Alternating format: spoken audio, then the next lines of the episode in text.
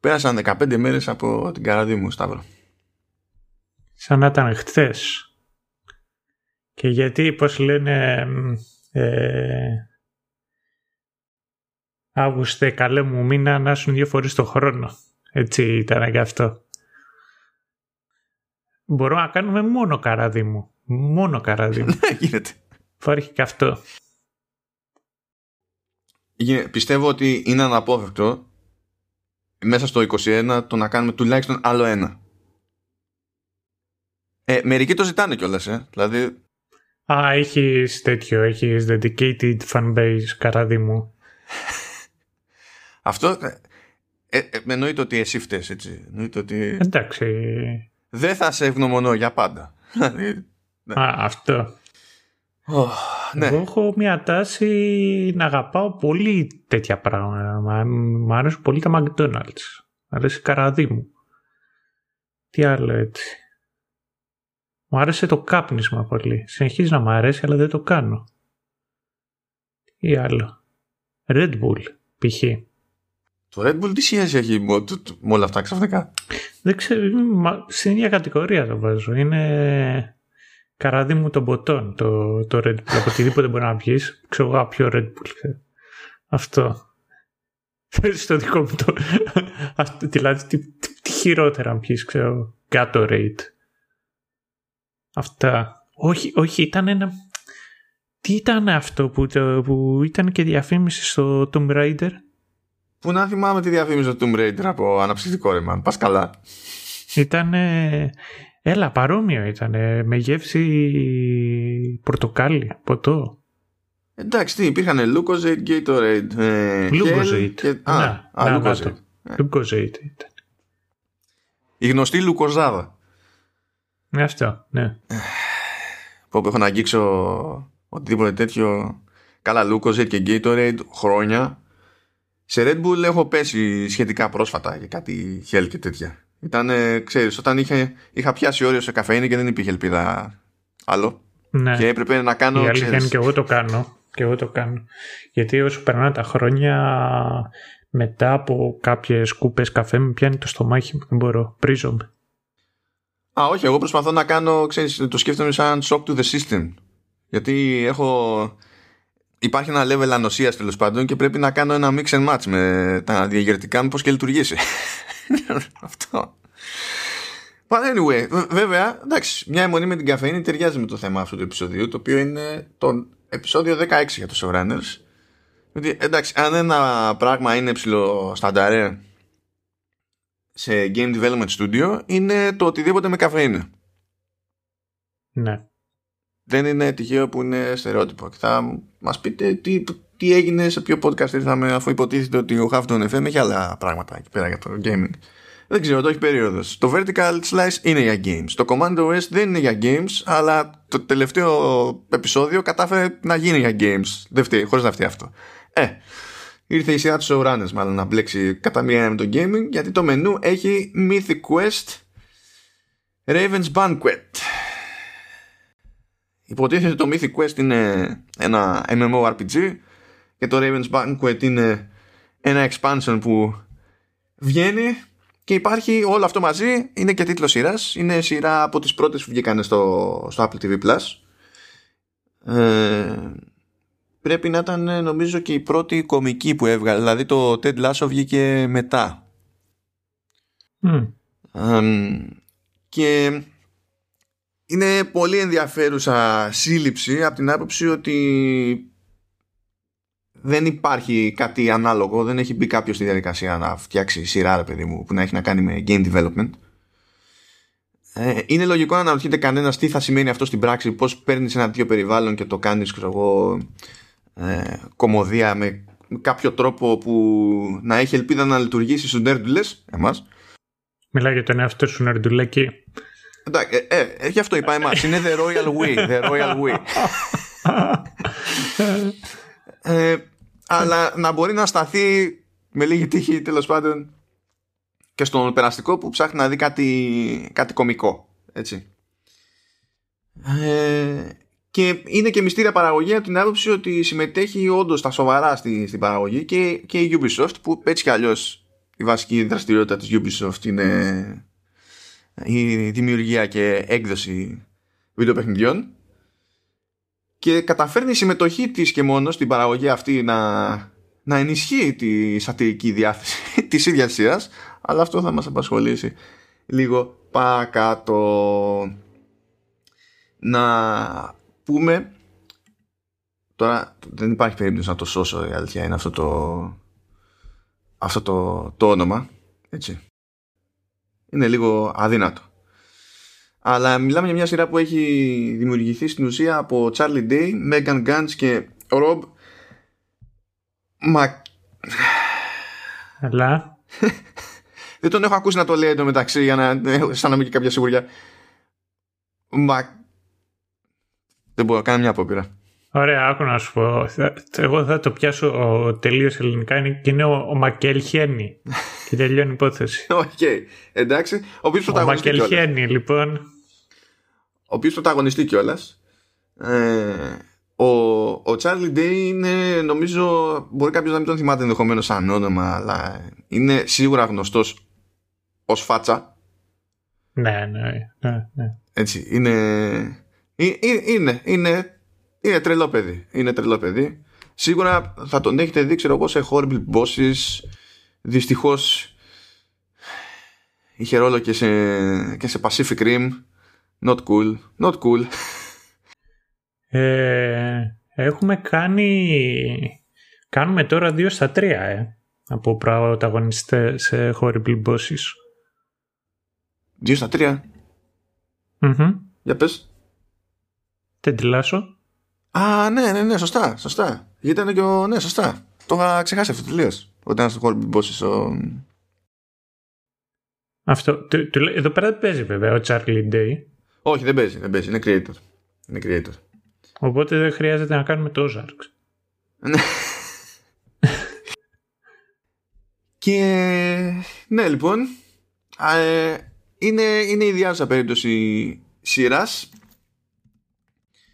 Και νομίζω ότι δουλεύει σε επίπεδα. Και ήταν αναπόφευκτο να μπούμε στη διαδικασία να ασχοληθούμε. Να πούμε ότι έτσι κι αλλιώς η πρώτη σεζόν βγήκε στις αρχές του 2020 είχε 9 επεισόδια. Έσκασε ένα ε, ένα bonus επεισόδιο το, το Μάιο του 2020 που ήταν για, τη, για την καραντίνα επειδή είχε πάρει τέρμα φόρα τότε η υπόθεση με, τη, με την πανδημία. Ε, μέσα στο Μάιο, σε 7 Μαΐου ξεκινάει η δεύτερη σεζόν στο Apple TV Plus αλλά επειδή είμαστε και παρεμιωδό στη χέρι το επεισόδιο που ακούτε τώρα βγαίνει 15 Απριλίου 16 Απριλίου βγαίνει ένα ακόμη επεισόδιο bonus στο Mythic Quest ως προεόρτιο της δεύτερης σεζόν, που υποτίθεται ότι καταπιάνεται με την επαναφορά, ρε παιδί μου, των εργαζομένων στο στούντιο και καλά με τη λήξη της καραντίνας και, και τα λοιπά. Οπότε αυτό θα το πακετάρουμε με το επεισόδιο που θα κάνουμε για τη δεύτερη σεζόν. Από εκεί και πέρα, η κεντρική ιδέα είναι πάρα πολύ απλή. Υπάρχει ένα στούντιο, έχει ένα επιτυχημένο MMORPG και στο ξεκίνημα της σεζόν είναι να λανσάρει ένα expansion. Να πούμε τι είναι το expansion. Είναι too much effort. Ναι, άμα, άμα δεν ξέρετε, δεν σας θέλουμε για, για ακροατές. Εγώ τουλάχιστον. Δεν ξέρω εσύ άμα, άμα τις θέλεις. Δεν ξέρω, δεν ακούστηκε πολύ inclusive αυτό που... Ναι, αυτό είναι ισχύει. ε, δεν θέλω να κάνω ένα σχόλιο πριν συνεχίσεις. Ναι. Μου φαίνεται πολύ άκυρο το ότι επιλέξαν και το όνομα του expansion μέσα για το όνομα της σειράς. Γι' αυτό νομίζω το και για τη δεύτερη σεζόν το, το βγάζουν από τον τίτλο.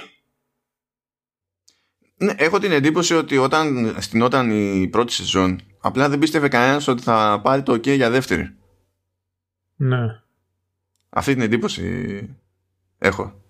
Και ναι, συμφωνώ ότι δεν στέκει, διότι από τη στιγμή που είσαι ένα στούντιο με, σε MMO, δηλαδή το πιο λογικό είναι, εντάξει, αν όχι σε κάθε σεζόν, αλλά που και που ξέρεις να ετοιμάζεις κι άλλο expansion. Γιατί έτσι πάει ναι, ναι, η φάση ναι, με τα MMO. Οπότε δεν θα, είναι δεδομένο ότι δεν θα λειτουργούσε SI, ακόμη και αν στη δεύτερη σεζόν δεν προσπαθήσουν να βγάλουν άλλο expansion τέλος πάντων, ή δεν τα καταφέρουν. Πάλι θα ήταν θέμα χρόνου να είναι άκυρο το Ravens Banquet ως τέλος πάντων υπότιτλος. Ναι, ναι. Ή ξέρω εγώ και πάλι να πεις ότι κάθε σεζόν θα έχει ένα subtitle βάσει ενός ε, βάσει του expansion. Δεν...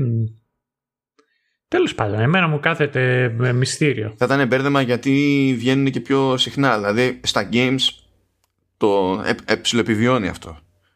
Γιατί είναι πιο σπάνιο να βγαίνει κάτι κάθε χρόνο. Συμβαίνει στα games, ακούς Call of Duty. Ε, ναι. αλλά... Μα και το Go φέρει πίν κάθε 18 μήνες.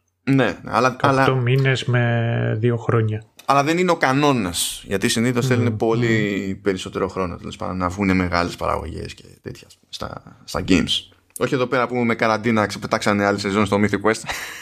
Ναι. Αυτά δεν παίζουν στα, στα Game Studios. Επίσης, άμα δεν κάνω κιόλας λάθος, είναι και του, τουλάχιστον ε, η πρώτη σειρά που βλέπω εγώ, που μέσα στο ίδιο το τηλεοπτικό universe, ε, δείχνουν την καραντίνα. Δεν ξέρω άμα, άμα τουλάχιστον από αυτά τα οποία έχεις δει εσύ και έχουν βγει μέσα στο 21 είναι κάτι το οποίο το αναγνωρίζει και το σχολιάζει. Και αυτό το σχολιάσαμε, αυτό το σχολιάσαμε και για το Ted Lasso. Ότι δεν θα ασχοληθεί με τη καραντίνα και με ναι. τον κορονοϊό. Παραλίγο να πεις καραδί μου, το ένιωσα αυτό, αλλά ok. Okay. Ε, ε, κοίτα, αναγνώριση γίνεται σε διάφορες σειρές αλλά συνήθως είναι ξέρεις κάτι που κάνουν για περίπου ένα επεισόδιο με τη λογική εντάξει δεν μπορούμε να τα αγνοήσουμε ανάλογα με το θέμα βέβαια της σειράς έτσι. Και μετά απλά προχωράνε όπως θα προχωρούσαν απλά προσέχουν behind the scenes στην παραγωγή δεν το κάνουν ε, μέρος τέλος πάντων κάποιου story arc. Ε, εδώ πέρα εντάξει κόλλαγε να το κάνουν σαν bonus ε, κόλλαγε και ακόμη περισσότερο διότι ε, η φάση είναι δύσκολη στα, για, για τον game developer τέλος πάντων. Διότι οι ομάδες για μεγάλα παιχνίδια είναι τεράστιες.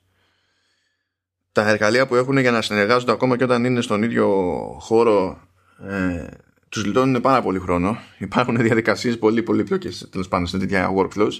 Και το να είναι στην απέξω δημιουργήσε προβλήματα που δεν είναι μοναδικά στον κλάδο αυτό, αλλά μπορεί να είναι μοναδικά σε τέτοια κλίμακα.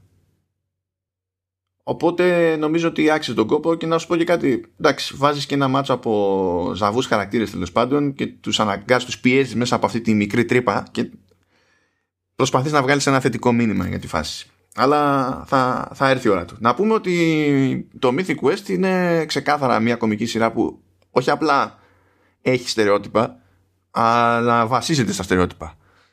Και λειτουργεί ακριβώς επειδή έχει, έχει στερεότυπα. Και αυτό φαίνεται από το ρόστερ των, των χαρακτήρων.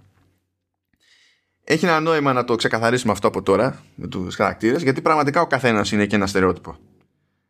Ναι, ισχύει αυτό. Έχουμε λοιπόν τον Creative Director ο οποίος είναι ο, ο Ian Grimm. Όχι Ian, Ian.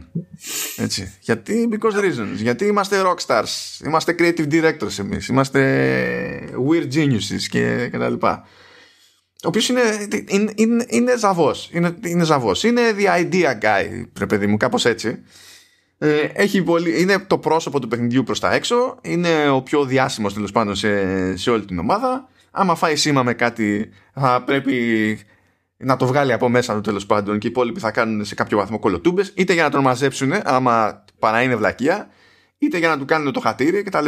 Είναι, είναι το, αυτό που τέλος πάντων στο game development είναι το ανάλογο του τρελού καλλιτέχνη, ας το πούμε έτσι. Μόνο που, στο, μόνο που στα games ε, υπάρχει αυτό το, το, το, περίεργο παράδοξο, Σταύρο. Είναι ότι το βλέπουμε αυτό τώρα με, το, με τον Κρίμα, ας πούμε, να συμβαίνει σε ένα δυτικό στούντιο αλλά αυτό που βλέπουμε εκεί πέρα με το να είναι μια προσωπικότητα σε ένα, σε ένα τέτοιο στούντιο τόσο, τόσο star το πούμε έτσι ε, δεν είναι τόσο κανόνας στο δυτικό game development συμβαίνει πιο πολύ από Ασία μεριά Ισχύει, ισχύει. Έχει λίγο... Κοτζίμα. Ε, ναι, άλλη μου ότι η πρώτη, πρώτη επιλογή σε αυτά τα θέματα δεν το συζητάμε. Απλά η διαφορά είναι ότι ο Άιαν ε, Πώς βλέπουμε στη σειρά, βγάζει επιτυχίες το τελευταίο διάστημα εν αντιθέσεις με το Kojima. έριξε το γάντιο δεν είναι, δεν είναι τέτοιο. Έχει, έχω, έχω αρχίσει και θολώνω. γι, αυτό, γι' αυτό το λόγο τα λέω. Ισχύει. Λοιπόν, υπάρχει ο creative director, έτσι. Υπάρχει ο executive producer, που είναι το κλασικό, ένα από τα αιώνια αστεία, ρε παιδί μου. Executive producer, δεν ξέρει κανείς ακριβώς τι κάνει. Γενικά, δηλαδή το βλέπει σε μια λίστα, δεν είσαι ποτέ σίγουρος τι σημαίνει αυτό στην πράξη. Και ο executive producer στη, στην ομάδα εδώ πέρα είναι ο David Brittlesby που το όνομα δεν είναι τυχαία έτσι βανίλα και, και, και φλόρικο είναι επίτηδες. Διαλεγμένο έτσι διότι είναι και η προσωπικότητα του executive producer του θεού αυτού David. Ανάλογη. Είναι, κάνει τα πάντα όλα. Προσπαθεί στην ουσία να κάνει ό,τι χρειαστεί ώστε να υπάρχει ελπίδα το σύνολο να λειτουργήσει ας το πούμε έτσι αλλά πραγματικά αυτό σημαίνει ότι θα μπλέξει με ό,τι να είναι όπως να είναι υπάρχει υπόπηλη που είναι lead engineer. Οπότε υποτίθεται ότι έχει το τεχνικό κομμάτι, κομμαντάρει τους υπόλοιπους programmers ας πούμε και τα λοιπά. Υπάρχει ο Brad Baxi, ο οποίος είναι head of monetization. Ναι. Κάνω μια παρένθεση για το συγκεκριμένο όλοι οι άλλοι καλοί χρηστοί και τα λοιπά. Έχω μεγάλη αδυναμία στον Ντάνι Πούντι. Ντάνι Πούντι είναι ο ηθοποιός που είναι στο ρόλο του ναι, Brad ναι, Baxi. Ναι, ακριβώς. Από το community. Ναι. Και θα σου πω το εξής. Στο τελευταίο επεισόδιο του Community, εκεί κάθονται όλοι και συζητάνε πώς τελειώνει ο κύκλος και το τι θα κάνουν και αυτός λέει I got a job as a PA on a folk show. It's in a video game studio. It's like 30 Rock meets IT crowd meets well me. Ναι, εντάξει, είναι στη... ο Μπράντος χαρακτήρας τέλος πάντων στη σειρά εδώ είναι το απόλυτο deadpan. Το θέμα είναι ότι αυτό το είπες στο τελευταίο επεισόδιο του Community. Ναι, ναι, ναι. Που είναι πιο μέτα δεν ξέρω αν, πώς γίνεται. Θέλω να σου πω ότι βγήκε το επεισόδιο το 15.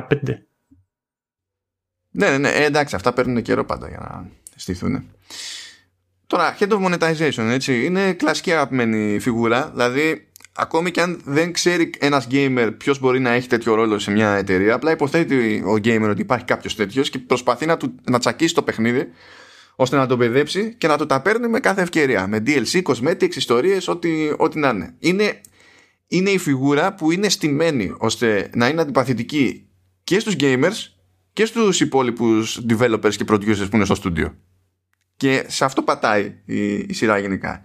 Υπάρχει άλλο, ένα άλλο στερεότυπο εδώ, ο CW Longbottom. που είναι ο head writer, ο γυρεότερος εκεί μέσα, ο βραβευμένος ε, συγγραφέας που βραβεύτηκε πριν από αιώνες και είναι η κλασική περίπτωση συγγραφέα που έχει μπει ξέρω εγώ στην ομάδα για να φέρει κύρος άσχετα με το τι θα κάνει. Ε, έχει ξεπέσει, δεν είναι στην καλύτερη του περίοδο και έχει αιμονή με το backstory. Θέλει να βάλει backstory οπουδήποτε. Ναι, ισχύει. Και δεν είναι και αυτό τυχαίο, διότι το backstory πολλές φορές είναι, είναι το απόλυτο minimum. Διότι το να φτιάξεις κάτι με αρχή, μέση και τέλος, να έχει πλοκή και να σε κρατήσει, είναι άλλο καπέλο. Αλλά μπορείς να βάλεις κάπου ένα backstory και να υπονοείς ότι υπάρχει όντως υπόβαθρο από πίσω και λες εντάξει, job done. Ειδικά δε σε MMO, έτσι. Όχι μόνο αυτό, είναι... Αυτός ήταν κανόνας στη Riot, η οποία στο League of Legends όταν προσθέτει ένα χαρακτήρα δεν υπάρχει single player mode στο παιχνίδι, δεν έχει, τουλάχιστον δεν είχε μέχρι στιγμής άλλο medium για να εμφανίσει τους χαρακτήρες της, οπότε είχε ένα μικρό κειμενάκι το οποίο συνόδευε εκείνη την εποχή ε, το νέ, τη νέα προσθήκη στο roster και το πιο κλασικό από όλα ήταν He has uh, a mysterious and dark past. Έτσι ξεκινούσε. αυτό, α, αυτό ξέρεις, ήταν, ήταν σε, σε χαρτοπετσέτα ήταν αυτό. Πριν μπεις στο Εννοείται. παιχνίδι. Εννοείται. Σαν τα σχέδια του σπιτιού σου. σε χαρτοπετσέτα. κάπως, κάπως έτσι.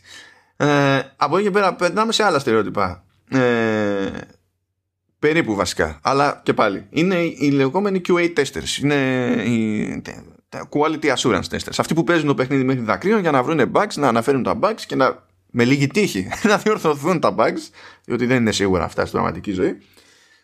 Και εκεί για να έχουμε μια κόντρα στο, στο στερεότυπο του, του χώρου, ε, οι δύο τέστερς που εμφανίζονται στη σειρά, παρότι είναι ξεκάθαρο στη σειρά ότι ε, υπάρχουν και άλλοι τέστερς, απλά είναι κάπου αλλού, σε άλλον όροφο, ξέρω εγώ, ε, είναι η Dana και, και η Rachel. Οπότε φροντίζουν και οι δύο τέστερς να, να είναι κοπέλες που είναι καμένες με το, με το παιχνίδι και να γουστάρουν να παίζουν. Αυτό κατά μία έννοια παίζει λίγο, συνδέεται και με την Poppy που ε, είναι nerd που πηγαίνει πακέτο με το είμαι lead engineer, είναι απόλυτα λογικό αλλά υποτίθεται ότι πηγαίνει κόντρα στο κλασικό φαινόμενο της βιομηχανίας του παιδί μου να μην ισχύει κάτι τέτοιο σε θέση lead engineer αλλά ενώ αυτό κατά μία έννοια συγκρούεται με το με το υπαρκτό στερεότυπο στον πραγματικό κόσμο, πάλι πατάει από άψη characterization τέλος πάντων σε αυτά τα χούγια που περιμένεις να έχει ένα άτομο που έχει αυτή την αρμοδιότητα και αυτά τα, τα χαρακτηριστικά. Εμένα πάντως ο ρόλος των ε, Q&A ήταν αυτός ο οποίος μου φαινόταν ο λιγότερο πιστευτός βλέποντας τις δύο τις συγκεκριμένες, διότι αυτές ε, πληρωνόντουσαν. Κάτι το οποίο δεν το περίμενε ότι νομίζω ότι το, κλασικό είναι να τους δίναν ξέρω εγώ κανένα cosmetic 200 δολάρια επιταγή για, για το store και, και, και όλα κομπλετή. Αυτοί πληρώνονται κιόλας. Τι πράγματα. Οι QA testers που είναι στην εταιρεία πληρώνονται. Απλά εννοείται ότι παίρνουν τι χειρότερες αμοιβές από όλους. Αυτό λέμε, λέμε για την πραγματική ζωή, έτσι. Ναι, ναι, ναι. Α, ισχύει αυτό. Αυτό που λέει ο Μάνος ισχύει, όχι αυτό το οποίο λέω εγώ. Και ισχύει επίσης ότι πατάνε στο concept ότι και μόνο για να... Τι γίνεται, το, η θέση του QA tester είναι συνήθως η πιο προσιτή θέση για κάποιον καμένο gamer που θέλει να μπει σε μια εταιρεία. Διότι ξεκάθαρα ε, χρειάζεται κάποια, κάποιες ικανότητες τέλος πάντων που μπορεί να έχει ο καθένας, δεν είναι κάτι που το σπουδάζεις ή τα Πρέπει ναι. να ξέρεις να παίζεις, να είσαι παρατηρητικός, να κάνεις καλές σημειώσεις και να είσαι άξιος να επικοινωνήσεις αυτά που έχεις σημειώσει. Δεν είναι δηλαδή κάποιο είδους επιστήμη με το καλημέρα. Και από εκεί και πέρα υπάρχει πάντα, ξέρεις, το καρότο του στυλ ότι αν ξεχωρίσεις μπορεί να ανέβεις στην ιεραρχία στο QA testing και αν ξεχωρίσεις παραπέρα να ανέβεις κι άλλο στην ιεραρχία κτλ. Το οποίο δεν είναι απλή υπόθεση, αλήθεια είναι. Έτσι. Ε, οπότε επειδή παίζουν αυτά τα καρότα και κρατάνε τις αμοιβές έτσι χαμηλές και υποτίθεται ότι πατάνε επίσης και στο ότι για να θες να το φας αυτό το πράγμα γιατί δεν είναι normal να θες να παίζεις κάθε μέρα όλη μέρα το ίδιο παιχνίδι για να βρίσκεις τα σφάλματα όχι για να γουστάρεις παίζοντας το παιχνίδι ναι, ναι. Δεν είναι πολύ normal να, να σε ενθουσιάζει αυτή η σκέψη. Πρέπει να έχεις ειδικό κάλο με τα games, παιδί μου. Σου λέει α, αυτή είναι ήδη σε κάποιο βαθμό επαρκώς βλαμμένη και ικανοποιούνται από αυτό. Οπότε, ορίστε. Ακόμη πιο εύκολο να τους δίνουμε λίγα φράγκα. Και παίζει σε αυτό η σειρά, δηλαδή ειδικά στην περίπτωση της Dana, ας πούμε, που είναι μονίμως ενθουσιασμένη. Σου λέει ακόμα και όταν γυρνάω σπίτι, παίζω το, το παιχνίδι, το, το, συνεχίζω το ίδιο. Παίζω το παιχνίδι. Mm. Όχι άλλο, αυτό παίζω. Ξέρω. Anyway, ε, σε κάποια φάση υποτίθεται ότι έρχεται και ένας mail tester, ο Lou, που είναι ο ορισμός του creep. Είναι όλο το στερεότυπο του creepy dude, ας πούμε, gamer και τα λοιπά, ο οποίος είναι, είναι, είναι λίγδας. Είναι για σφαλιάρα το άτομο, έτσι. Είναι, δεν, δεν υπάρχει. Ο ηθοποιός, ο οποίος κάνει το Λου, το μεταξύ δεν είναι η πρώτη εμφάνιση η οποία έχει στο, στο, show, στο showrunners. Πού τον είχαμε δει; Δεν τον έχουμε δει. Έχουμε μιλήσει γι' αυτόν διότι είναι ο δημιουργός του Τσερνόμπιλ. Και άμα μας ξαναπασχολεί στο μέλλον γιατί θα κάνει το The Last of Us. Α, είναι ο... Α, ναι, ο ναι, ναι, ναι, ναι. ναι, ναι, ναι έχει, έχεις δίκιο. Δεν, δεν, δεν, για κάποιο λόγο δεν θυμόμουν καθόλου τη φάτσα, σαν, σαν φάτσα. Ε, εγώ επειδή τη θυμόμουν τη φάτσα, επειδή είναι αυτή είναι κρύπουλα, η φάτσα του είναι για να είναι. Γι' αυτό. Προχωρώντας, πάμε σε ένα άλλο στερεότυπο. Έχουμε την Σου, η οποία είναι community manager. Γενικά, αν υπήρξε ποτέ ανταγωνισμός ανάμεσα στο ποιος είναι ο τελευταίος τροχό της αμάξης σε ένα ε, game studio, ε, ανταγωνισμός για τους QA testers τουλάχιστον, είναι οι community managers. που τρώνε τρε, τρελό καντήλι non-stop γιατί επικοινωνούν με τους, με τους gamers όλη την ώρα είναι, γι' αυτό υπάρχουν εκεί πέρα οπότε αν ένας gamer έχει αποφασίσει ότι θα ρίξει καντήλια θα στοχεύσει προς τα εκεί και είναι η Σου λοιπόν η οποία είναι, είναι σαν, σαν επιλογή ηθοποιού και εμφάνιση και στυλ και τα λοιπά ξέρεις είναι, είναι η περίπου καλοκάγαθη κυριούλα που προσπαθεί να το συμμαζέψει όλο αυτό. Αλλά, αλλά είναι χαρακτηριστικό ότι το γραφείο της community manager είναι στην υπόγα και όχι απλά είναι στην υπόγα το keycard που έχει η σου ε, δεν της επιτρέπει καν να χρησιμοποιήσει το ασανσέρ για να πάει σε άλλον όροφο του στούντιο είναι τόσο του πεταματού το community management. Σχεδόν το ίδιο του πεταματού είναι η Carol του HR που οποιοδήποτε, οποτεδήποτε απευθύνεται στο HR και στην Carol δείχνει να μην έχει πραγματικά ο ίδιος ιδέα για το τι ρόλο βαράει το HR. Και το HR έχει αυτό το παράπονο του στυλ, μου πρίζει τα σηκώτια και μου λέει με χώνετε σε πράγματα και τα οποία δεν, δεν, δεν έχω ιδέα και δεν είναι δικό μου ζήτημα. Ξεκολλάτε το μυαλό σας, ξέρω αυτό τώρα να πούμε ότι είναι το καλό στερεότυπο για το HR, γιατί υπάρχει και το ναι. κακό στερεότυπο το, για το HR που σου λέει ναι, ναι, ναι, ναι, εδώ θα τα συζητήσουμε, θα τα δούμε όλα, αλλά τελικά κοιτάζει να δει τι θα κάνει εφόσον υπάρχει κάποιο σημείο τριβής τέλος πάντων, κοιτάζει να δει πώς θα στρίψει τα πράγματα προς τη λύση που θα δημιουργεί το μικρότερο δυνατό πρόβλημα για την εταιρεία. Ε, είναι πολύ μυστήρια. Είναι πολύ μυστήρια η θέση του HR, διότι πρακτικά είσαι υπάλληλος, αλλά πώς να σου πω, κινείσαι ως επιτοπλίστων προς το συμφέρον ε, της εταιρείας. Ναι, αυτό η αλήθεια είναι ότι καλά, είναι, είναι και διαφορετικό να το σκεφτούμε σε ελληνικό περιβάλλον ή αμερικανικό περιβάλλον. Ναι, ναι, εντάξει. Ε, βασικά είναι διαφορετικό να το σκεφτούμε σε αμερικανικό περιβάλλον και σε οποιοδήποτε άλλο διότι στην Αμερική είναι παρημιωδώς δύσκολο ε, να συνδικαλιστείς. Ναι. Ε, σε βαθμό δηλαδή που απλά δεν ισχύει στα μέρη μας και σε πολλά άλλα μέρη του, του κόσμου. Ναι, δες Amazon ξέρω εγώ από τη μία και από την άλλη δες ξέρω εγώ υπάλληλους της ΔΕΗ εδώ. Ναι, ναι που προφανώς και τα δύο σενάρια έχουν τα, τα στραβά τους αλλά ε, η αλήθεια είναι ότι το HR γενικά αυτό που λέμε ξέρω εγώ τμήμα ανθρωπίνων πόρων, διοίκηση ανθρωπίνων πόρων κτλ. Ε, δεν είναι τυχαίο που παλιότερα δεν ήταν υπεύθυνος ανθρωπίνων πόρων. Ε, ήταν προσωπάρχης. Το οποίο ακούγεται πιο αριστερό, αλλά σημαίνει και άλλο πράγμα. Διότι το προσωπάρχης... Πιο δεξιό εμένα ακούγεται το προσωπάρχης. Και επειδή έχει το άρχον, ε, όχι ρε φίλε, εντάξει. Ναι. Ε, καλά. Ε, το, έχει διαφορετική έννοια από την άποψη ότι είναι ένας τύπος τέλος πάντων που υποτίθεται ότι ξεχωρίζει από τους υπόλοιπους εργαζομένους και μιλάει εξ αυτών. Ενώ ο διαχειριστής ανθρωπίνων πόρων είναι ένας τύπος που ε, πρέπει να κάνει τα κουμάντα με το, με το προσωπικό. Και δεν είναι τυχαία η αλλαγή αυτή στην ορολογία μέσα στις τελευταίες δεκαετίες ε, πηγαίνει πακέτο με μια αλλαγή στην ευρύτερη νοοτροπία και τέλος πάντων αυτό είναι ένα άλλο ατυχές ζήτημα. Το οποίο δεν πιάνει ιδιαίτερα η αλήθεια είναι αυτή η σεζόν. Ναι ισχύει. Δεν, δεν το πιάνει.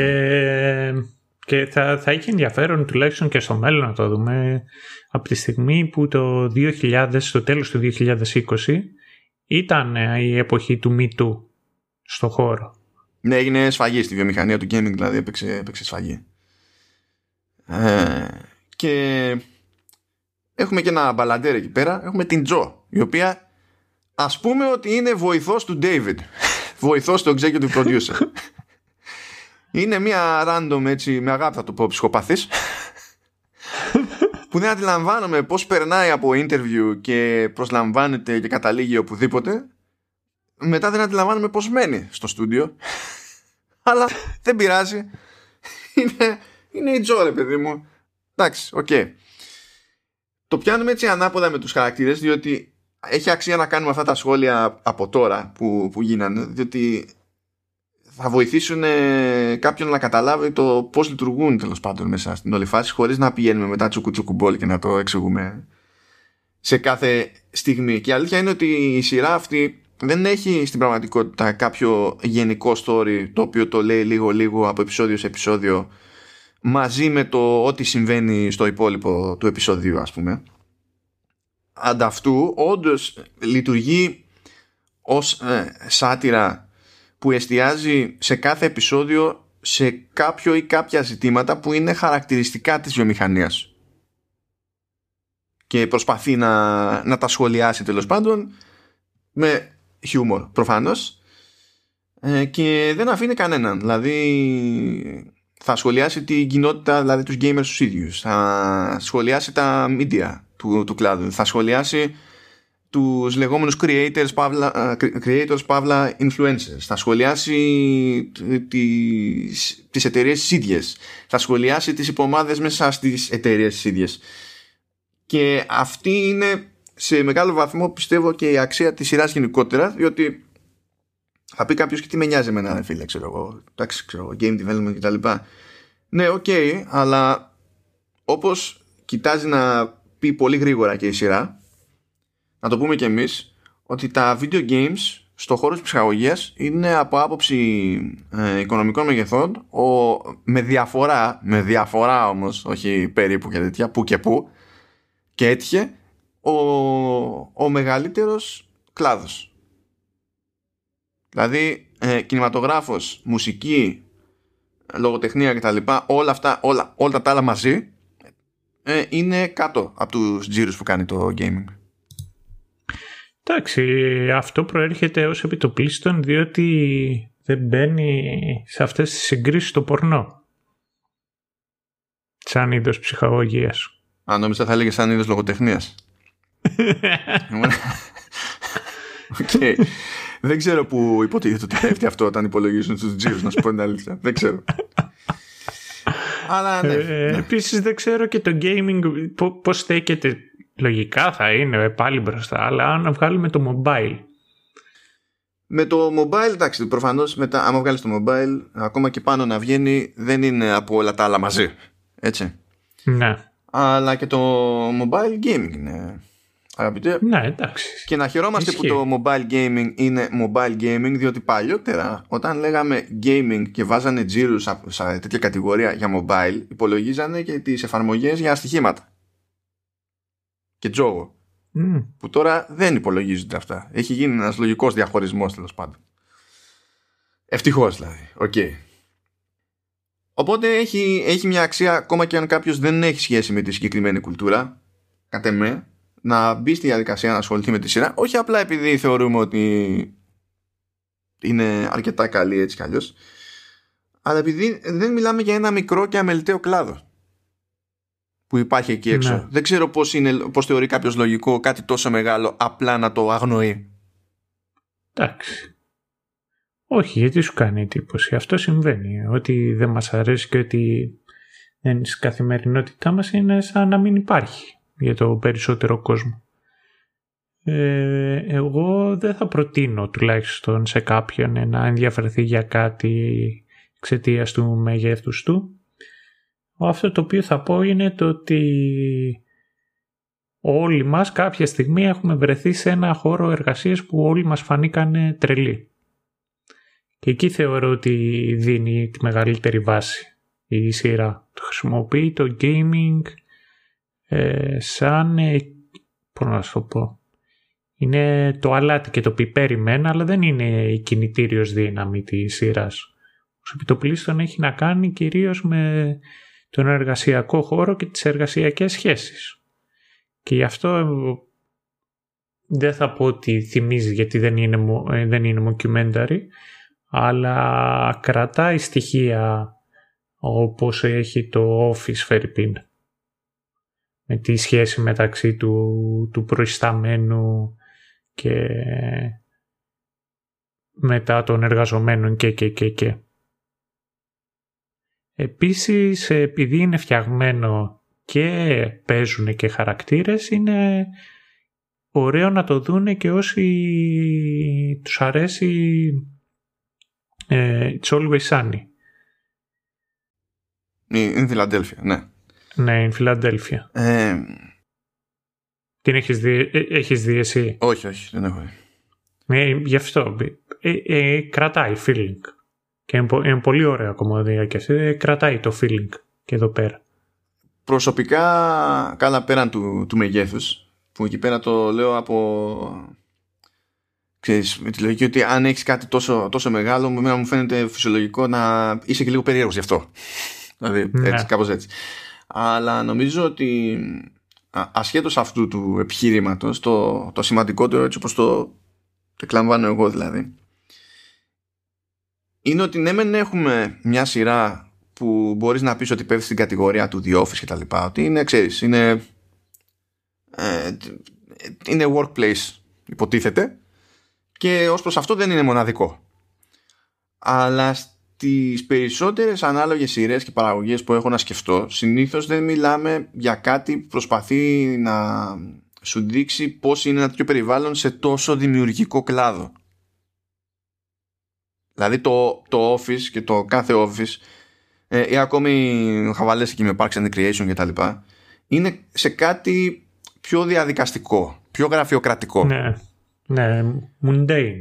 Ναι, και ενώ εδώ πέρα κάνει ένα κόπο η σειρά να ασχοληθεί και με το τι σημαίνουν όλα αυτά που σημειώνει και αναδεικνύει για, το, για την πορεία μιας ιδέας σε κάτι εξορισμού δημιουργικό. Το οποίο είναι και business και τα λοιπά αλλά βασίζεται σε κάτι δημιουργικό. Και γι' αυτό νομίζω ότι έχει μια αξία παραπάνω ως προς αυτό το, το κομμάτι δεν ξέρω αν έχετε καταλάβει, αλλά γενικά η, γενική, η εντύπωσή μας είναι θετική για τη σειρά. Είμαστε biased. Ωραία. Ε, να, να, να, τη στιγμή τώρα που λέμε κιόλας το πώς μας φαίνεται. Άμα δεν είχε το gaming, πόσο καλή θα ήταν η σειρά; Για σένα, πόσο θα σε τρίκαρε; Δεν ξέρω πώς να το υπολογίσω αυτό γιατί τα θέματα που πιάνει τα ίδια έχει, έχει πολλά που είναι χαρακτηριστικά στο, στο χώρο του game development. Δηλαδή, άμα αλλάξω θέμα, άμα αλλάξω η κεντρική ιδέα, τα μισά πράγματα με τα οποία καταπιάνεται θα φύγουν. Ναι. Οπότε, ξέρεις, δεν είναι ότι απλά το φαντάζομαι σε ένα άλλο περιβάλλον. Ναι, βρε παιδί μου, απλά εγώ και εσύ έχουμε και, έχουμε και μια έχουμε και ένα άλλο bias όσον αφορά τη συγκεκριμένη σειρά. Διότι βλέπουμε Φερρυπίν, community manager και κάνουμε ο καθένας στο μυαλό μας εικόνα τους community manager τους οποίους έχουμε γνωρίσει. Καταλαβαίνεις. και τους ναι. lead developers. Και οι developers και τα λοιπά που έχουμε γνωρίσει. Οπότε, πώς να σου το πω. Είναι Εμένα σε ένα σημείο μου θυμίζει το, το εξής η όλη φάση. Είναι να κάθομαι τώρα, να, να έχω βγει ραντεβού και να μιλάω με, με τη συνοδό μου και να της λέω ιστορίες από το στρατό. Ε, δεν πρόκειται να τις εκτιμήσεις, βρε παιδί μου. Δεν πρόκειται. Δεν ξέρω που έχεις πετύχει community manager τύπου σου. Εγώ δεν έχω πετύχει και να πω ότι με βάση ναι, όλο αυτό που περιγράφεις... Αυτό, ναι.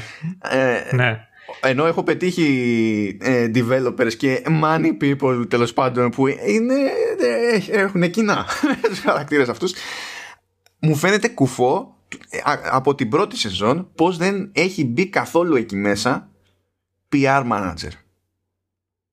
Εκεί θα ήταν εντάξει δηλαδή θα, θα λύγησα εγώ με τη σειρά έτσι, το, δεν, ναι. δεν, δεν, το συζητάμε. Αλλά ναι, ναι τέλος πάντων. Αλλά εντάξει PR ε, κατ' επέκταση η PR έχει να κάνει κιόλας ε, με αυτοί οι οποίοι είναι και community manager είναι ως ένα σημείο και αυτοί οι οποίοι ασχολούνται με το press. Ε, δεν, είναι, δεν είναι έτσι, σπάνια είναι έτσι. Ειδικά από ένα μέγεθος ναι. εταιρείας και πάνω δεν ισχύει αυτό καθόλου. Και γι' αυτό το έχω στο μυαλό μου ξεχωριστά. Χώρια που η σου δεν θα επιβίωνε να βγάλει άκρη με, ναι. με δημοσιογράφους. Ισχύει. Ειδικά δεν την είχε κάψει τόσο πολύ το community από μόνο του. Αλλά anyway, να, αλλά για να επιστρέψω στην ερώτησή σου, αν μέναμε, αν βγάζαμε, βγαίναμε από το gaming, αλλά τουλάχιστον κάναμε μια προσπάθεια να μείνουμε σε α, α, άλλο δημιουργικό κλάδο, πηγαίναμε ξέρω κινηματογράφο, π.χ. Θα ψινόμουν. Αν μέναμε μουσική, θα ψινόμουν. Θα, θα με έψινε έτσι όπως είναι στημένο. Γιατί υπάρχουν παραλληλισμοί ρε παιδί μου που δεν είναι ότι με ενδιαφέρουν ε, ή ε, αφήνουν αέρα να σχολιαστούν όχι από μένα αλλά από τους συγγραφείς, τους σεναριογράφους δεν και καλά επειδή υπάρχουν μόνο στο gaming. Αλλά αν πηγαίναμε σε κάτι πολύ πιο πεζό, πιστεύω ότι θα χανόταν η μισή σειρά. Δηλαδή κάποια πράγματα που κάνει δεν θα μπορούσε να τα κάνει. Ωραία και μετά επειδή είναι η δεύτερη κομμωδία η οποία κάνουμε και είναι και τα έχουμε μαγειρέψει έτσι και έχουμε κάνει δύο κομμωδίες από Apple TV. Ναι. Για σύγκρινε το, αν έπρεπε να διαλέξει ένα από τα δύο. Θα βάλω πιο πάνω το Ted Lasso. Το Mythic Quest δεν είναι up there ακόμη. Ναι. Και, και εγώ ε, εκεί θα συμφωνήσω και ίσως και αυτό η σύγκριση με το Ted Lasso. Δηλαδή το πόσο καλό ήταν το Ted Lasso. Ή είναι αυτό το οποίο δεν με βάζει να έχω το ίδιο hype ή τουλάχιστον να έχω και ένα προβληματισμό για το Mythic Quest. Ε, μου άρεσε το Mythic Quest, είναι ωραίο. Ε, τουλάχιστον όμως μέσα στο μυαλό μου δεν θεωρώ ότι είναι το ίδιο καλό, δεν θα το προτείνω με την ίδια άνεση όσο το τετλάσω και μετά είναι ίδια η θεματική. Γιατί ακόμα και να ασχολείσαι με το gaming δεν είναι σίγουρο ότι έχεις αντίληψη αυτών των πραγμάτων. Ισχύει αυτό. Ναι.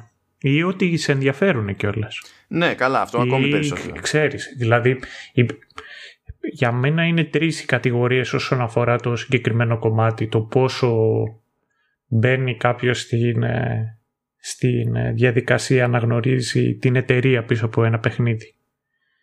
Το 80% δεν ξέρουν καν την εταιρεία το 19% εκεί απλά ξέρουν έναν-δύο οι οποίοι δουλεύουν μέσα στην εταιρεία ή ξέρουν απλά το όνομα της εταιρείας ώστε να αποστάρουν στα social media κάτω από ξέρω εγώ trailer και previews και new patches και τα λοιπά και να λένε φτιάξε το βρωμό παιχνίδι σου τώρα που μου θέλεις τι είναι αυτές οι ideas αυτό το πράγμα είναι unbalanced εδώ και τόσο καιρό.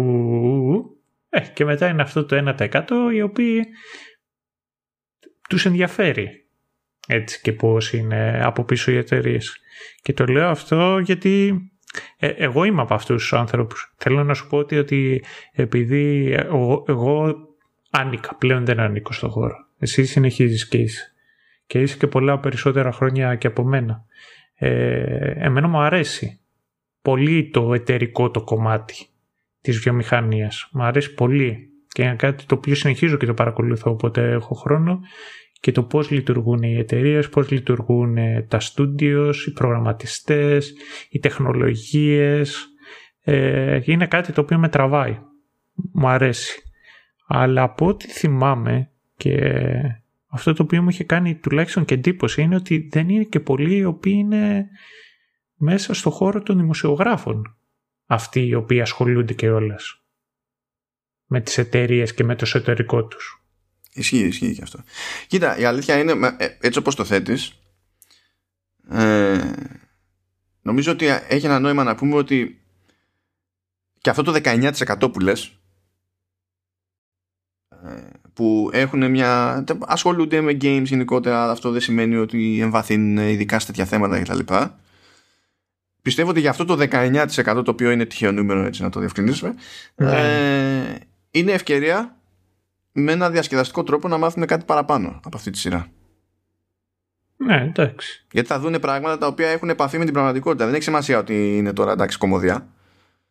Ε, αλλά για να κάνω κύκλο και να επιστρέψω σε αυτό που ξεκίνησε το τελευταίο άλλη συμπέρηση που λέγαμε για Ted Lasso και τα λοιπά Νομίζω ότι το Ted Lasso, δηλαδή ναι μεν και τα δύο είναι κομμωδίες το παιδί μου, αλλά το, το Ted Lasso ε, είναι απόλυτα σίγουρο ότι έχει να πετύχει ένα πράγμα. Να σου φτιάξει το κέφι.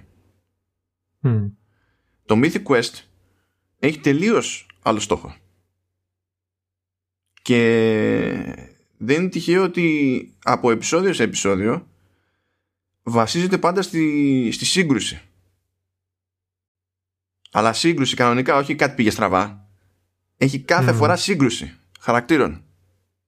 Και το βάζει αυτό, το θέτει και ως, και ως χαρακτηριστικό της βιομηχανίας και ως χαρακτηριστικό της δημιουργικής ε, διαδικασίας ακόμη και όταν εμπλέκονται άνθρωποι που δεν είναι εκεί για να είναι δημιουργικοί αλλά έχουν λόγο να είναι εκεί για να μπορεί να υφίσταται ένα παιχνίδι ξέρω εγώ στο τέλος και ναι μεν θα πω κομμωδίες αλλά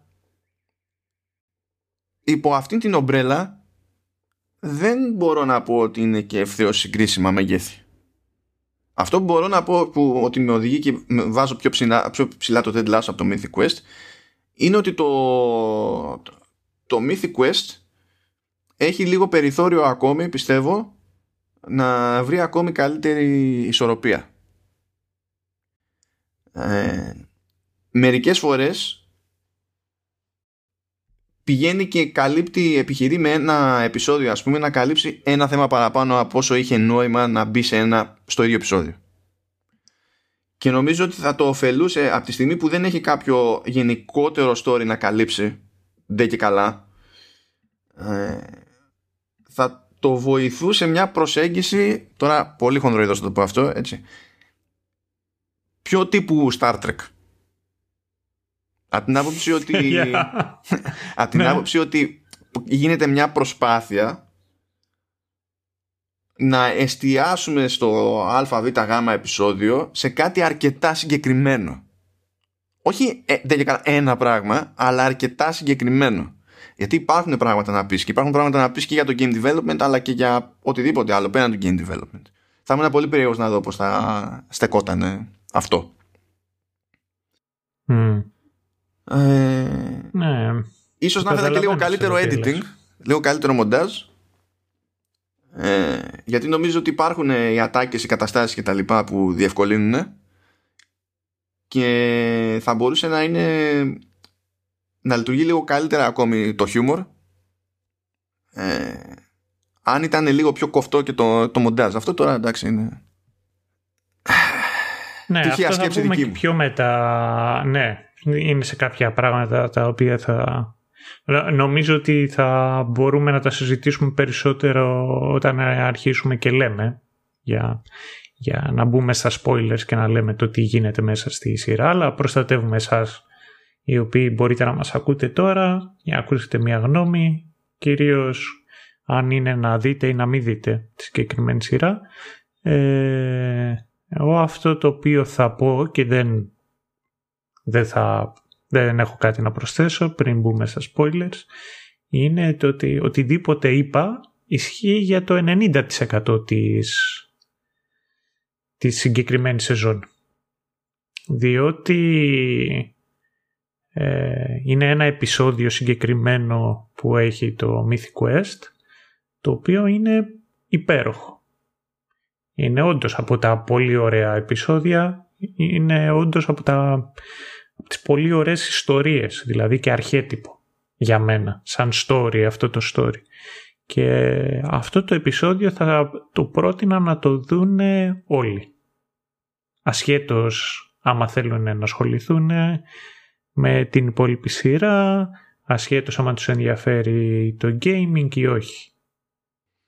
Ναι, σε αυτό συμφωνούμε και οι δύο. Δηλαδή, αν είναι να μην σας κερδίσει το Mythic Quest ως Mythic Quest γενικά και να το παρατήσετε ε, πριν το παρατήσετε δείτε το πέμπτο επεισόδιο και μετά κάντε το θέλετε αλλά θα το, αυτό θα έχει την τιμητική του ναι. παρακάτω ναι, ναι, ναι. θα είναι σαν να έχουμε story DLC στο αυτό ναι λοιπόν, ε, να, να σου πω, περίμενε. Δεν μπορούμε να κάνουμε το podcast αυτό και να μην πούμε για το πέμπτο επεισόδιο Φερρυπίν και μετά να σταματήσουμε, ξέρω εγώ, το, την εγγραφή του επεισοδίου, να το πετάξεις εσύ το επεισόδιο, να μιλήσουμε και μετά να κάνουμε ένα καινούριο επεισόδιο για το πέμπτο επεισόδιο της σειράς και να το χρεώσουμε. Κοίταξε, ο... είπαμε, ε, είσαι φαν του, του ε, Pootie, ok, αλλά περίμενε λίγο. Ε, συγγνώμη ρε εσύ, τέτοιο... Ε, half tone dollars δεν θα βγάλεις ποτέ. Half tone dollars. ναι, αυτό ναι. Να το πάω τύπου. Να, να, τα, να τα λέμε halfbacks. Halfbacks, halfbacks. Ναι, αυτό ναι. halfbacks. Βάλ το έτσι ρε εσύ, ξέρω εγώ. Να, έχει το δικό του. Ε, το δικό του νόμισμα. Δεν, δεν κάνουμε τέτοια. Δεν έχω να πουλάω cosmetics δηλαδή, καταλαβαίνεις. Είναι, είναι, είναι προτιμότερο να σκεφτώ κάτι ανάλογο του season pass, άμα έρθει η ώρα. Πότε. Ε, μπορεί να πουλήσεις, ξέρω εγώ, βραδιές γκρίνιας με τον Ηλία, ξέρω μπορώ να κρατήσω ως ε, αποκλειστικά μόνο για, για συνδρομητές τα επεισόδια της Καναδρή μου.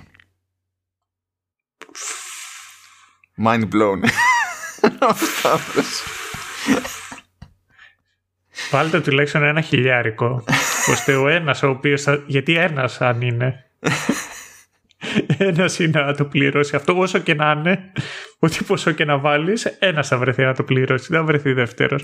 Οπότε βάλε το κανένα χιλιάρικο τουλάχιστον. Μπας και βγάλουμε τίποτα αυτό. Πάλι, πάλι κάνεις channel το, τον ίδιο χαρακτήρα. Πάλι, πάλι. Ok. Okay. εννοείται. Λοιπόν, πάμε καλά με παιδιά να πιάσουμε τις θεματικές των, των επεισοδίων. Ε, θα έχετε καταλάβει μέχρι τώρα ότι είναι διαφορετικό αυτό το επεισόδιο γιατί δεν θα μπορούσε να μην είναι διαφορετικό αυτό το επεισόδιο που κάνουμε. Ήρθε η ώρα όμως για ας το πούμε spoilers γιατί Πραγματικά είναι λίγο σχετικό τώρα εδώ πέρα. Αλλά anyway. Στο πρώτο επεισόδιο πιάνουμε ένα κλασικό, μια κλασική κόντρα σε τέτοιους χώρους. Τη, τη, στην ουσία το, το πρακτικό της υπόθεσης με το δημιουργικό της υπόθεσης. Οπότε η πρώτη κόντρα είναι ανάμεσα στον creative director, τον Ian Grimm και την Poppy Lee που είναι lead engineer. Διότι έχει φάει σήμα η ότι θέλει να βάλει ως αντικείμενο ένα φτιάρι. Και δεν είναι, θα πει κάποιος τι είναι το φτιάρι κτλ. Η ματιά στο φτιάρι είναι ότι άμα το έχει κάποιος, μπορεί να αρχίσει να σκάβει πέρα δόθε και να, στην ουσία να αλλάζει τη μορφολογία του εδάφους μέσα στο παιχνίδι. Οπότε είναι ένας ολόκληρος μηχανισμός τέλος πάντων που ανοίγει πόρτες. Α το, ας το πούμε έτσι. Και το έχει καημό, ρε παιδί μου, η Πόπη γιατί σου λέει είμαι engineer, ε, κάθε φορά ξέρω εγώ κάνω πράξη τις ιδέες των άλλων, είχα και εγώ αυτή την ιδέα, πιστεύω σε αυτή την ιδέα, θέλω να περάσει βράδυ Εντάξει, ο Άιον αποφασίζει ότι θα μπλέξει με αυτή την ιδέα, θα την πειράξει μέχρι να φτάσει και ο ίδιος να πιστεύει ότι ήταν δική του ιδέα. Ε, προτιμά ε, μέχρι να βρει τι διάλογο θα κάνει με το φτιάρι να πάει πίσω κυκλοφορία του, του expansion το οποίο δεν τσιτώνει καθόλου τον executive producer, τον David, δεν τσιτώνει καθόλου τον Brad που είναι head of monetization, που θέλει να ρουφήξει φράγκο, δεν τσιτώνει κανέναν γενικά. Τσιτώνει μέχρι και το CW Long Bottom που θίγεται, που το αντικείμενο δεν θα έχει ένα backstory. Το φτιάρει. τσιτώνει τους πάντες. Οπότε υπάρχει αυτή η, η κόντρα, η, η, η κλασική όπου είναι ένας που κάνει το κουμάντο ρε παιδί μου και για οποιονδήποτε άλλον έχει ιδέα οποιαδήποτε ιδέα πρέπει να αγωνιστεί πραγματικά για να και για να πείσει ότι αυτή η ιδέα έχει πόδια αλλά και για ώστε αυτή η ιδέα να καταλήξει να μείνει έτσι στην, στην εφαρμογή της και να μην μεταλλαχθεί σε κάτι αδιανόητο.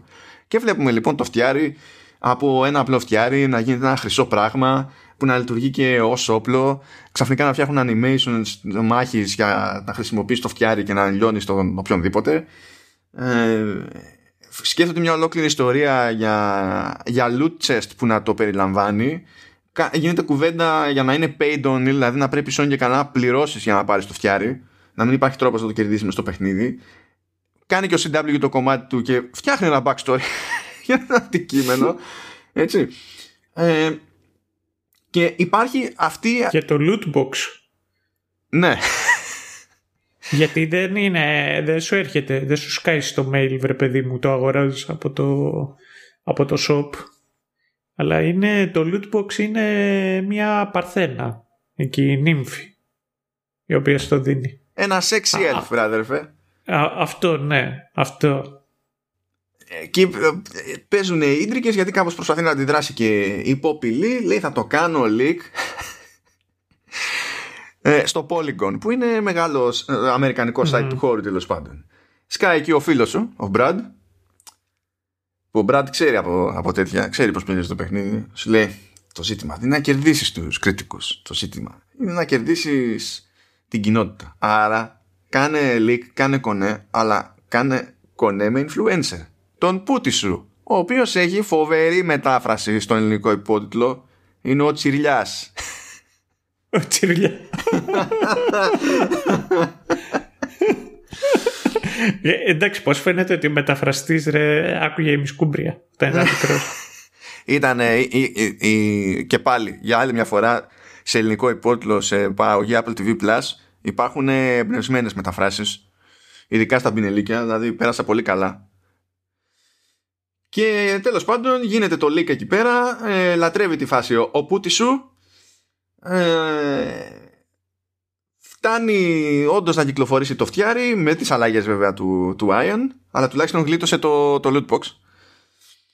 Ε, είναι ενθουσιασμένος με το expansion που βγαίνει τέλος πάντων ο Iron, ε, θα ευχαριστήσει την ομάδα, ε, λέει να θα ευχαριστήσω και τη μουσα μου που είναι το φτιάρι. Αγνοεί πλήρως mm. την Πόπη και κάπως βλέπουμε πως έχουν τα πράγματα πολλές φορές σε τέτοιες περιπτώσεις.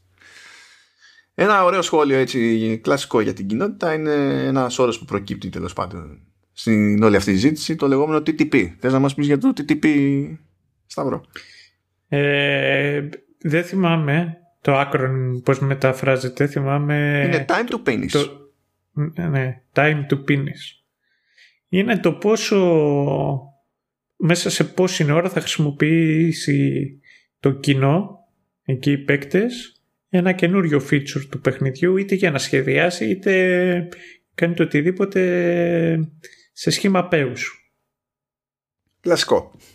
Ε, κλασικό. Εγώ ομολογώ ότι είμαι ένοχος σε... άλλη, άλλη μόνο.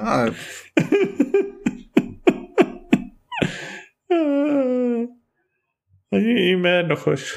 Και μάλιστα του έστειλα και του Μάνου μια φωτογραφία από το Go που έχεις, που σου δίνει τέλος πάντων εκεί στο intro του Go ήταν, σου δίνει ένα βαρέλι με μπαρούτι. Να σχηματίσει μια γραμμή από μπαρούτι. Ε, εκεί έχω ξε, ξετυλίσω κάθε φορά τα, τις, ε, τέτοιο, τις καλλιτεχνικές μου ικανότητες. Κάθε φορά όμως. Ναι, νομίζω ότι δεν γίνεται, δηλαδή δεν υπάρχει ελπίδα να... είναι, είναι έτσι ρε παιδί μου, θα γίνει αυτό το πράγμα. Ναι. Όπως θα γίνει. αυτό ναι. Είναι, είναι, είναι απλό. Εσύ η τελευταία φορά που το έκανες, γιατί όλοι το έχουμε κάνει. Εγώ δεν το έχω κάνει ποτέ. Το Δεν το έχεις Έλα τώρα. Ο, ε, Πού πήγες εσύ σχολείο, κολέγιο. Όχι, δεν πήγα κολέγιο, αλλά ε, εγώ ήμουνα στο, στο δημόσιο. Αλλά ήμουνα σε ό,τι πιο κοντινό στο concept αυτό που περιγράφεις για το, για το δημόσιο. Ήμουν σε πρότυπο, υποτίθεται και τέτοια. Και τη βλέπαμε ιστορία. Αλλά ε, όντως, όντως, δεν, δεν, το, δεν το έχω κάνει. Νομίζω ότι. Ε, ωραία. Όχι εσύ πέος, τουλάχιστον κάτι τέτοιο να, όταν σου δίνει τη δυνατότητα να ζωγραφίσεις. Ναι, όχι ναι. θελημένα, όχι θελημένα. Ναι, ναι, ναι. Ανοίξεις το paint της, το, το Windows. Ναι, ναι, κατάλαβα. Ε, βρε παιδί μου, όπως σου λέω εγώ, ότι μου δίνει να κάνω μια γραμμή με μπαρούτι και να ζωγραφίσει το οτιδήποτε. Ναι, κατάλαβα. Όχι, δεν το κάνω. Αυτό και σου έχω, σου έχω πιθανή εξήγηση. Δεν είμαι σίγουρος γι' αυτό, αλλά πιστεύω ότι είναι όντως πιο πιθανή εξήγηση γι' αυτό. Ναι έχω τόσο μικρή εμπιστοσύνη στην ικανότητά μου να σχεδιάσω οτιδήποτε, ακόμα και κάτι τέτοιο, που απλά δεν ξεκινάω να σχεδιάσω ποτέ τίποτα. Δηλαδή δεν είναι ότι δεν έχω σχεδιάσει αυτό, είναι ότι ποτέ δεν σχεδιάζω τίποτα που θέλει. αυτό. Αυτό είναι, αυτό είναι στενάχωρο. Γιατί πρέπει να βγάλεις έξω τη. Πώς να σου πω, την πρέπει να βγάλω έξω. σου ικανότητα. Αυτό, ναι. πρέπει να ξεκουμποθεί από το τρυπάκι που έχεις μείνει. Τι time to finish είχε αυτή η συζήτηση, Σταύρο; Ε; Τι time to finish είχε αυτή η συζήτηση, Σταύρο; δεν ξέρω. Δεν ξέρω τι παίζει. Πάντως αυτό... Α, γελάει. Ο ένας μας ακροατής ε, του έχουν προσφέρει στιγμές για ναι. Νομίζω πάντως ότι δεν είναι τυχαία αυτή η κόντρα. Αυτό το επεισόδιο είχε γυριστεί ως πιλότος. Δεν ήταν περίπτωση που είχε πάρει με τη μία παραγγελιά για ολόκληρη σεζόν η σειρά. Οπότε έπρεπε να γυριστεί αυτό και να πείσει για να πάρει το ok για τα υπόλοιπα επεισόδια και νομίζω ότι γι' αυτό ξεκινάει και με την πιο κλασική κόντρα που παίζει σε τέτοιο περιβάλλον ever γενικά όχι απλά στα, στα games έτσι αλλά σε οποιαδήποτε business που μπλέκει με δημιουργικό σε τέτοιες περιπτώσεις ε, δεν νομίζω ότι η πιο κλασική business πλέον πρέπει να είναι corporate versus ε, creation. Ναι, απλά αυτό δεν το... Ε, ε, αυτό δεν το πιάνει τόσο πολύ στο πρώτο επεισόδιο. Δηλαδή, ναι, εντάξει, σκάει ο άλλος για το monetization, ρε παιδί μου. Αλλά αυτό το αφήνει για, για άλλη ώρα. Έπιασε στην αρχή, ξέρεις, τα, τα, δύο, τα δύο βασικά group που είναι απαιτούμενα έτσι κι αλλιώς για να υπάρξει το παιχνίδι σε τεχνικό επίπεδο. Δηλαδή, κάποιος πρέπει να έχει την ιδέα και κάποιος πρέπει να την εφαρμόσει σε κώδικα. Ξεκίνησε, πιστεύω, από εκεί. Δεν είναι ότι αφήνει μετά. Απλά το κρατάει για άλλο επεισόδιο. Το κρατάει για το επόμενο επεισόδιο Σταύρο. Εντάξει, δύο μικρά τέτοια σχόλια. Το κρατήσουμε πολύ σύντομα αυτά τα σχόλια από μένα. Ε, το πρώτο είναι το ότι σαν feature αυτό το να βάλεις φτιάρι και αυτό να πειράζει ε, τη γεωγραφία του τόπου πρώτα απ' όλα είναι από τα πιο δύσκολα πράγματα τα οποία μπορείς να κάνεις στο gaming Α σου πω ότι αυτό από μόνο του είναι feature expansion, δεν είναι Α, είχα λίγο ελεύθερο χρόνο, πρόσθεσα και ένα φτιάρι που κάνω και κάνω terraforming. Ναι, ναι, ναι, όχι, δεν είναι. Αυτό είναι, είναι απίστευτα ζώρικο να το κάνεις σαν engineer και τα λοιπά και μετά δύο ε, έχει ενδιαφέρον το concept του φτιάριου σαν ε, φτιάρι διότι αν σκεφτούμε ότι απευθύνεται σαν τι απευθύνεται και μιλάμε για ένα MMO που είναι το συγκεκριμένο παιχνίδι, το φτιάρει και η δυνατότητα να αλλάζει τον κόσμο είναι... Θα άλλαζε τα φώτα σε όλο το παιχνίδι. Ναι, ναι, είναι, είναι στο Minecraft. Ναι. Που εκεί αυτό το concept είναι το παιχνίδι. Και εκεί είναι, είναι το παιχνίδι. Και βέβαια για να επιβιώσει αυτό, αναγκαστικά καταλήγει σε διαφορετικούς κόσμους που μπορείς να κρατήσεις και για την πάρτι σου. Γιατί αν όλοι σκάγανε στο Warcraft στον ίδιο σερβερ με φτιάρι και μπορούσαν να πειράξουν το χάρτη, δεν θα έχει μείνει τίποτα. να ξέρεις ότι άμα εκεί απλά έφτιαχνες κάτι, αυτό το οποίο θα έκανε, ξέρω εγώ, κάποιος με το που ξυπνούσε το πρωί, ερχόταν στο μέρος, θα έβλεπε τι έχεις κάψει και στο χαλούσε. Ναι, άλυμα. Ε, αυτό. Λοιπόν, στο επόμενο επεισόδιο γυρίζουμε εκεί στα, στα λεφτά, αλλά όχι μόνο στα λεφτά. Στο, στο δεύτερο επεισόδιο ε, γίνεται σχόλιο για το ρόλο του money guy που σε αυτή την περίπτωση είναι ο Brad διότι αρχίζουν και το σνομπάρουν εκεί πέρα όλοι οι υπόλοιποι οι τεχνικούδες και οι δημιουργικοί και σου λέει ο Brad ok. Okay, εξαφανίζομαι για μια μέρα. Δύο πόσο ήτανε. Αλλά προσπάθησε να τους δείξει και τι, τι σημαίνει αυτό το εξαφανίζομαι. Και άρχισαν να βρίσκουν εμπόδια μπροστά τους διότι δεν λειτουργούσε η εταιρική κάρτα δεν μπορούσαν να καλέσουν ταξί. Τους είχαν κλειδώσει το εταιρικό αυτοκίνητο. Ε... δεν, δεν έλειπε μονάχα αυτός έκλεισε την κάνολα για να λέμε την αλήθεια ο Μπραντ εκεί ναι, ναι, γιατί πήγε και έκανε όλα τα, τα αντικείμενα στο store του παιχνιδιού τσάμπα για, να μην, για να μην βγαίνει φράκο. Διά, διάφορα του στείλω ότι δείτε λίγο πώς είναι χωρίς την πάρτη μου και το, το συζητάμε, το συζητάμε. Και αυτό είναι, τρέχει από πίσω καθώς υπάρχει ένα, ένα debate που καταπιάνεται με μια προσπάθεια να μπει στο παιχνίδι ένα καζίνο το, το οποίο ξέρεις τώρα σε παιχνίδι fantasy ακούγεται με τη μία παράλογο. μετά θυμάσαι βέβαια, μετά βέβαια θυμάσαι το auction house στο Diablo. Οκ. Και τέλος πάντων ε, αυτό είναι που ξεκινάει την κόντρα με, το, με τον Brad και με, το, και με τους υπόλοιπους. Στυλ θες να μας βάλεις καζίνο εδώ πέρα και να το κάνουμε ε, να το κάνουμε πανηγύρι το πράγμα και τα λοιπά και άφηγε από εδώ και ιστορίες. Υπάρχει όμως ένα άλλο ζήτημα που τρέχει. Κάποιος κάπου είχε τη φαεινή ιδέα να φτιάξει ένα χαρακτήρα, ένα μασκοφόρο. Που είναι γνωστός ο μασκοφόρος, είναι ο Masked Man. Ναι. Και ο Άιαν το, το χάιπαρε ρε παιδί μου το, το χαρακτηρώνει αυτό και λέει ότι όταν θα μάθετε ποιος είναι, ξέρω εγώ, θα, θα πάθετε πλάκα κτλ. Οπότε ρώταγε η κοινότητα και ρώταγε ξανά και ξανά και περνούσαν μήνες και μήνες και μήνες και μήνες και δεν γινόταν τίποτα. Έφτασε σε ένα σημείο απελπισίας ο Άιαν να αποφεύγει τέτοιου είδους σχόλια, να λέει μην με ρωτάτε καν, ξέρω εγώ και ό,τι να είναι. Και προκύπτει εκεί πέρα στο επεισόδιο ότι στην πραγματικότητα απλά είχε φτιαχτεί ο μασκοφόρος χωρίς καμία άλλη, καμία άλλη λεπτομέρεια, κανένα άλλο στοιχείο. Και οι ίδιοι developers δεν έχουν ιδέα τι είναι, τι ρόλο βαράει. Οπότε δεν μπορούν να αποκαλύψουν κάτι το οποίο δεν ξέρουν καν τι είναι. Κάτι που ο τύπος είναι απλά ο trader από το Resident 4, ξέρω εγώ, με... που έχει πάει γυμναστήριο. Αυτό δεν...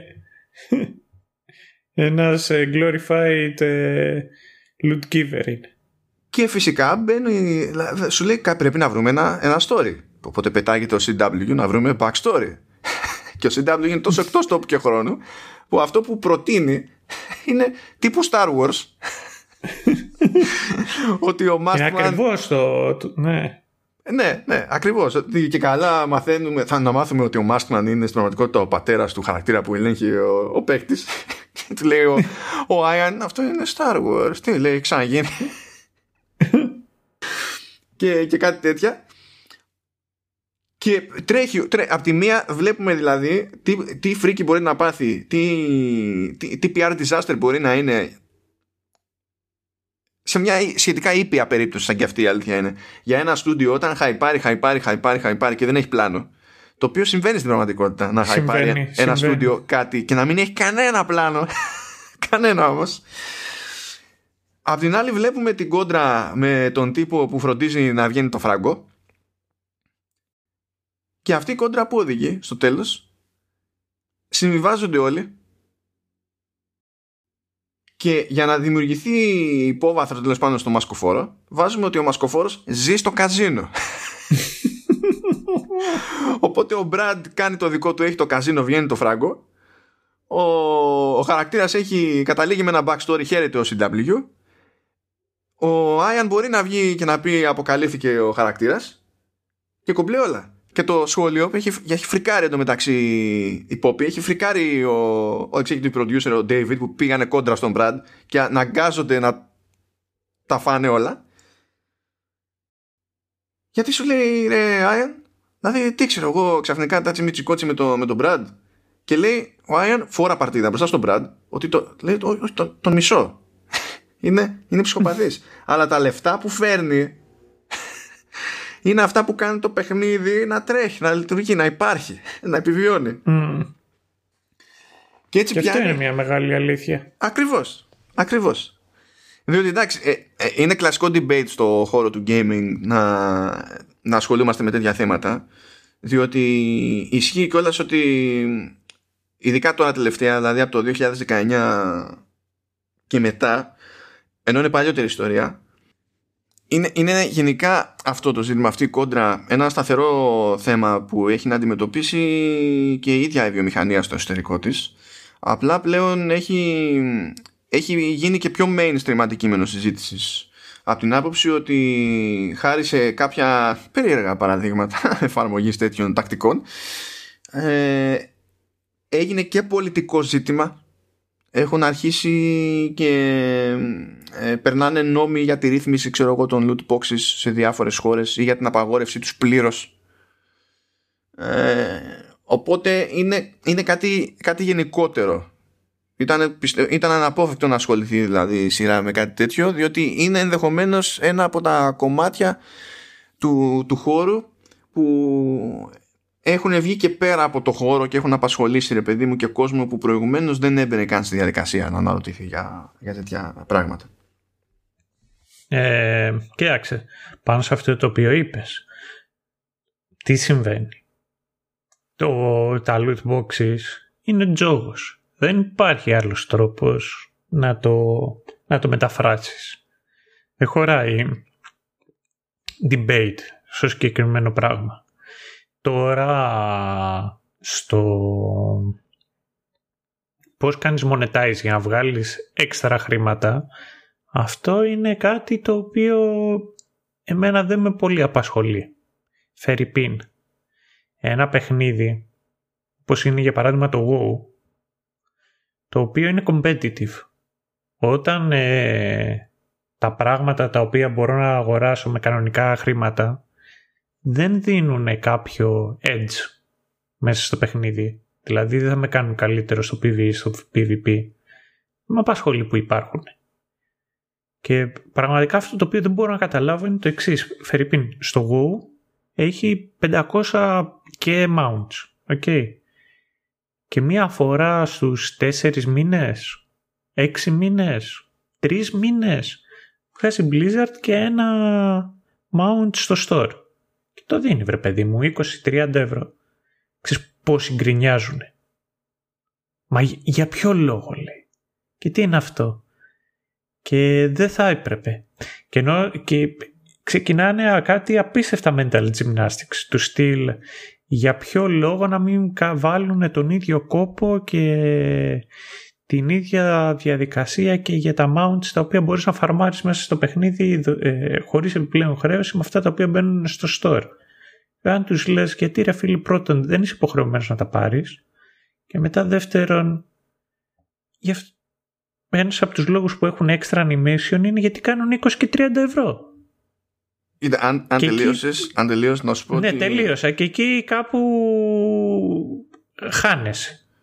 Ναι, εντάξει τώρα, κοίτα, το πώς αντιμετωπίζει η κοινότητα και, και δει το μέρος της κοινότητας που έχει μια άνεση, ξέρω εγώ, να κρινιάξει, γιατί είναι και αυτό ένα υποσύνολο, είναι λίγο σχετικό σε αυτές τις περιπτώσεις. Ε, κοίτα, το θέμα που θέτεις είναι πολύ πιο πολύπλοκο.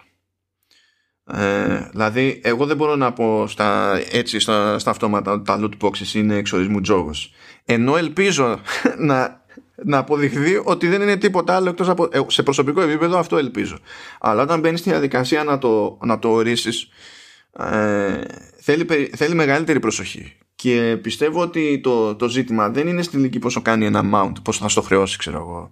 Ε, ή κάποιο αντικείμενο που δεν έχει κάποια πρακτική αξία, είναι μόνο μια κοσμητική διαφοροποίηση.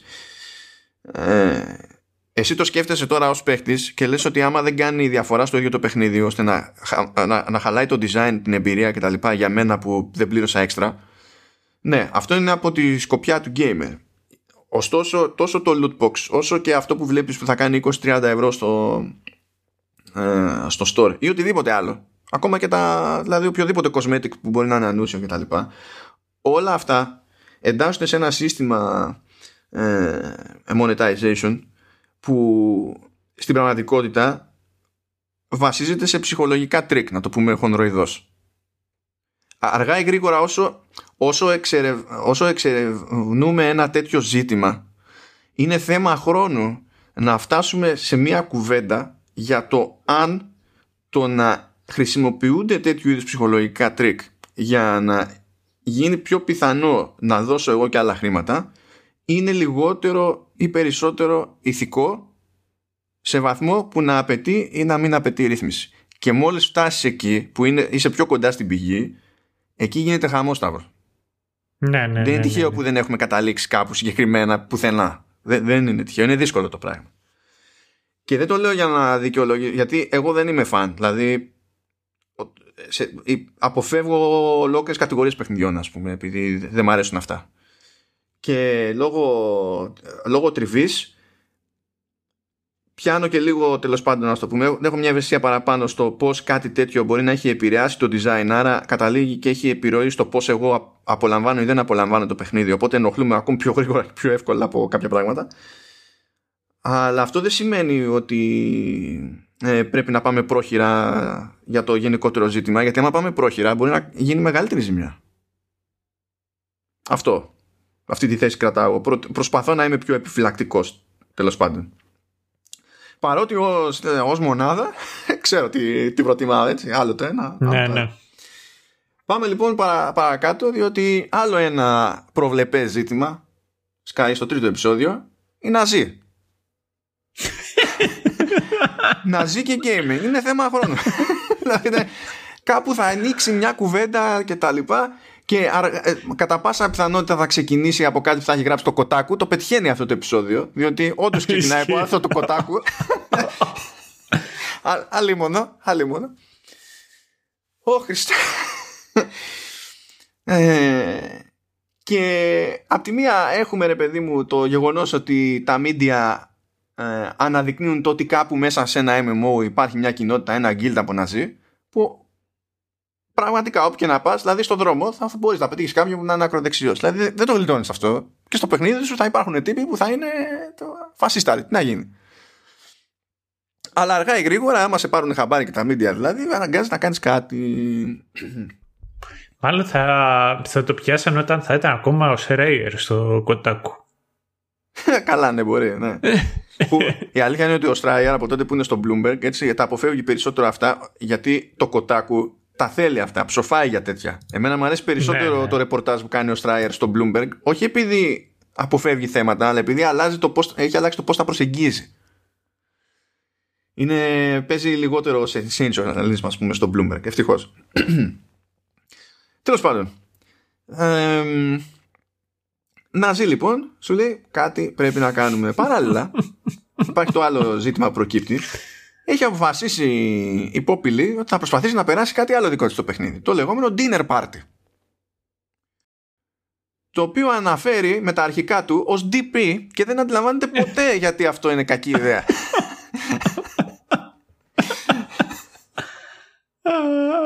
Ε, Άμα είναι νέρντουλε στο κοινό μας, μάλλον εδώ πέρα πρέπει να τους εξηγήσουμε τι πάει να πει το DP. Ναι, ναι, ναι. Για, για όσους δεν έχουν εντρυφήσει, είναι το double penetration. Μην μας βάλετε να το κάνουμε πιο λιανά. Υπάρχει και το web. το. Ναι, υπάρχει το web. Κάντε μια Ζητήστε στον πατέρα σας ή στη μητέρα σας να το γκουγκλάρετε.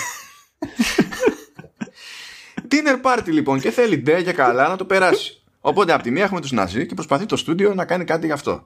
Τι κάνει ένα στούντιο σε αυτές τις περιπτώσεις που ήταν η πρώτη φαϊνή ιδέα του executive producer να φτιάξουμε μια επιτροπή.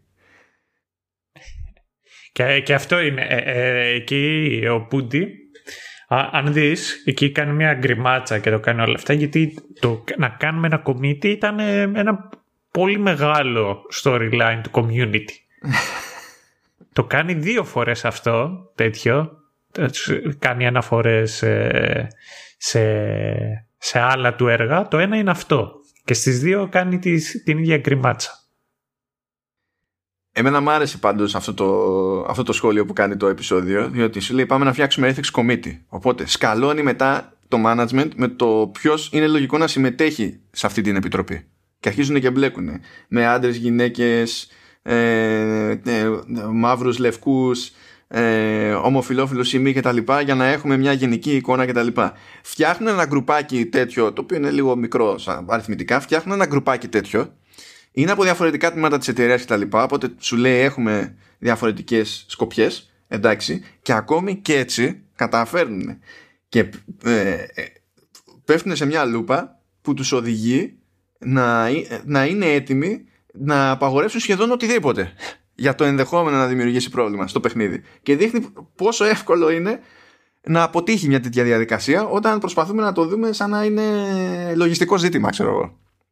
Αποτυγχάνει πλήρως η επίσημη προσπάθεια της, της εταιρείας. Τελικά όμως ο Άιαν που είναι the idea guy έχει μια ιδέα. Και αυτή η ιδέα είναι να αξιοποιήσει τον TP. Και πώς του έρχεται αυτή η ιδέα; Είναι ότι την έχει δει η Πόπη και σου λέει έχουμε τους Ναζί. Ωραία. Θα κάνουμε καθιστική διαμαρτυρία, ειρηνική διαμαρτυρία. Μαζεύονται όλοι με το dinner party και αράζουν. Σου λένε το, οι, οι Ναζί εκεί στο guild, ευκαιρία. Θα είναι όλοι εκεί πέρα άοπλοι και απροστάτευτοι. Θα πάμε να τους κάνουμε ντου να τους φάξουμε μέσα στο παιχνίδι. Και αυτό γίνεται όντως. Και ανάβει λαμπάκι στον Άιαν. Και σου λέει με αυτόν τον τρόπο κατάφερες και τους έβγαλες όλους στον αφρό αντί να καθόμαστε και να τους ψάχνουμε. Οπότε, guess what? Χωρίς να ειδοποιήσουμε κανέναν, θα τους βάλουμε στο δικό τους σερβερ και θα είναι αποκλεισμένοι από τους υπόλοιπους. Και άσου να χτυπιούνται. Και βγάζουμε λεφτά. Ναι, ισχύει. Μάγκη για την άποψη ότι αν πεις δεν επιτρέπω τους Ναζί, δεν υπάρχει πραγματικά normal τρόπος όταν κάποιος πάει να γραφτεί στο παιχνίδι σου, ας πούμε, για να λάβει μέρος πρώτη φορά, να εξακριβώσεις αν είναι Ναζί. Δηλαδή πάντα θα τον κυνηγάς. Εντάξει, το μοναδικό, το, ο, ο μοναδικός τρόπος με τον οποίο ε, ουσιαστικά καταπολεμείται αυτό είναι να μπανάρουν κάποιες ε, λέξεις. Ναι, και τότε απλά δημιουργείται νέα slang. Ε, εννοείται, ναι. Αυτό και μετά να πληρώνεις εκεί με κανένα game card. Ναι. Να πληρώσεις αυτούς οι οποίοι θα κοιτάζουν τα, τα report τα οποία κάνουν οι υπόλοιποι παίκτες. Άλλοι κακομοίροι QA. Πάμε τώρα το, στο επόμενο. Το, το τέταρτο βασικά καταφέρνει και μπλέκει πολλά επεισόδια μαζί. Εκεί νομίζω ότι χάνεται λίγο. Ενώ δεν, δεν είναι αποτυχία. Δεν προλάβαινε να αναπνεύσει τίποτα. Να πούμε ένα θέμα λοιπόν. Ένα θέμα είναι ότι ο, ο Πούτισου, που ήταν μεγάλο fanboy του Mythic Quest, αποφασίζει να σταματήσει να παίζει Mythic Quest. Και αυτό είναι ζημιά για την εταιρεία, διότι ο Πούτισου είχε πολύ λαό. Και ήταν ε, τσάπα διαφήμιση.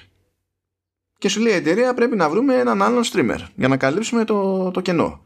Και κάνουν σκάνε streamercon, ψάχνουν εκεί πέρα κάποιον βρίσκουν τον LOL Trevor. Ο οποίος έχει και, και security μας έχει μπράβο για να τον προστατεύει και ε, μέσα σε μια σκηνή δείχνει η σειρά σε τι level έχει φτάσει η business με τους, με τους influencers που γυρνάει ένας μεγάλος influencer και λέει παιδιά πλέον εγώ δεν κάνω κονέ για συγκεκριμένη αμοιβή αλλά θέλω ποσοστά από τα κέρδη του παιχνιδιού και τρε, ο Μπραντ σκαλώνει, πεθαίνει και έτσι μέσα του. Ναι, εκεί ναι. δηλαδή του, ε, του είπες να δώσει ποσοστό σε ξένο άνθρωπο και τρελάθηκε.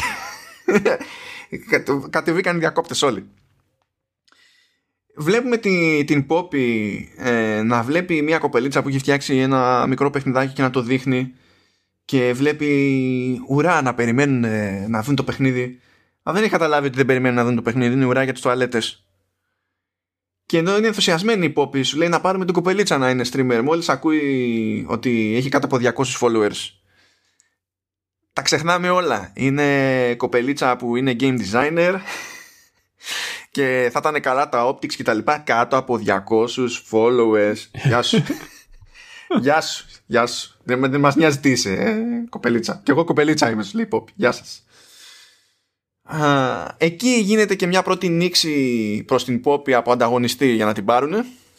Γιατί και το σκέφτεται στα αλήθεια επειδή είναι φρικαρισμένη από την εμπειρία της στο στούντιο του Mythic Quest και από το ότι κάθεται και κυνηγάει συνέχεια τον το Nine και αυτό είναι ένα ζήτημα. Το άλλο ζήτημα είναι η φρίκη που τρώει το στούντιο όταν πρέπει να κάνει κάποιος tour σε μια ομάδα από κοριτσάκια από, το, από την οργάνωση Girls Can Code. Και ψάχνουν γυναίκα στο στούντιο με το τουφέκι και από αυτές τις λίγες που έχουν επειδή λείπει και η Poppy εντωμεταξύ που είναι streamer call είναι εντάξει ας πούμε ότι τους έχουν τύχει οι Ζαβές η Τζο ας πούμε ναι. Που το έχει πάρα πολύ εύκολο να ευχηθεί σε κάποιον να αυτοκτονήσει. ναι. Yeah. γιατί είναι, είναι, είναι αναμενόμενα αυτά, είναι μέρος του online game. Ναι, ναι. Ε, ή, ο, η, πάνω από Rachel, αλλά κάπως αλλιώς είναι το όνομα της, σκάλωσα τώρα, που είναι, μια, που είναι στους engineers, που είναι, είναι μια εκεί πέρα. Α, ναι, η Μισελ. Η Μισελ, σωστά που είναι μονίμως στην ξενέρα, οπότε τα παρουσιάζει όλα μαύρα και τα λοιπά. Και ακόμα και η, η, η δασκάλα που είναι συνοδός των κοριτσιών δεν την παλεύει με αυτά που ακούει. Σου λέει που ήρθαμε, ξέρω εγώ και τέτοια. Και δεν πάει καλά το πράγμα. Και στην ουσία αυτό είναι το σχόλιο τη της σειράς για το ότι μιλάμε για έναν ε, ανδροκατούμενο κλάδο. Από, εντάξει, από εταιρεία σε εταιρεία μπορείς να πεις ότι υπάρχουν διαφοροποίησεις, αλλά το net result είναι αυτό που είναι και είναι και ένα σύστημα που ασχολεί γενικότερα τη βιομηχανία ε, πάρα πολύ τα τελευταία χρόνια και όσο πάει και περισσότερο. Οπότε συνεχίζει και, και μπλέκει πράγματα το, το επεισόδιο. Και γιατί με ενοχλεί αυτό; Γιατί έχει πιάνει ένα άλλο θέμα που είναι πάρα πολύ σημαντικό και το κάνει ξεπέτα. Σκάει ο CW CW Long Bottom και πηγαίνει στην Rachel που είναι τέστερ και ξεκινάνε μια συζήτηση για story και gameplay. Σου λέει η Rachel ότι εγώ περνάω τα cutscenes ας πούμε δεν με ενδιαφέρει δηλαδή ποιος ασχολείται με το story αλλά πιστεύω ότι μπορεί να, βγάλει, να βγει συνέστημα ε, με, από το ίδιο το gameplay και ο CW ναι. πιστεύει το ακριβώς ανάποδο. Και σαν δοκιμασία, ας πούμε, σαν έτσι κόντρα για να συνεχιστεί η συζήτηση, προσπαθεί ο ένας να αποδείξει το δικό του στον άλλον. Και στην πορεία καταφέρνουν και επίθουν και οι δύο τον άλλον για το δικό τους κομμάτι για να βγει το φυσιολογικό συμπέρασμα ότι το, το zoom είναι ο συνδυασμός των δύο. Και εκεί ήξερε και τι έκανε ο CW γιατί να δείχνει cutscenes που έχει γράψει ο ίδιος έδειχνε cutscenes από το The Last of Us από το Red Dead Redemption 2 ναι, έβαλε και από το ε, Assassin's Creed μία γιατί σου λέει βάζει λεφτά η Ubisoft δεν γίνεται αυτό ναι. Κάτι δεν γίνεται θα μας μαζέψει. Κρίμα κρίμα. Και αυτό είναι ε, από τα πιο σημαντικά πράγματα που μπορεί να πει κανείς για το gaming κατ' εμέ, αλλά ακόμα και αν διαφωνούμε ως προς τη βαρύτητα σχέση με άλλα πράγματα που μπορεί να, να επισημάνει κάποιος για το gaming, δεν είναι θέμα του πεταματού για να το μπλέξεις μαζί με τόσα άλλα. Και το λέω αυτό επειδή σε αντίθεση με προηγούμενα επεισόδια που βλέπαμε να ξεκινούν δύο διαφορετικά ζητήματα, να υπάρχει μια κόντρα και η κόντρα αυτή κάπως τελικά να τα συνδυάζει για να βρει μια λύση για το όλο σαν συμβιβασμό. Αυτό το κομμάτι που μπλέκει με ισορροπίες gameplay και ιστορίας και το τι συναισθηματικό αντίκτυπο μπορεί να έχει το καθένα ξεχωριστά αλλά περισσότερο τα δύο μαζί είναι κάτι που το έχει παράλληλα σε αυτό το επεισόδιο.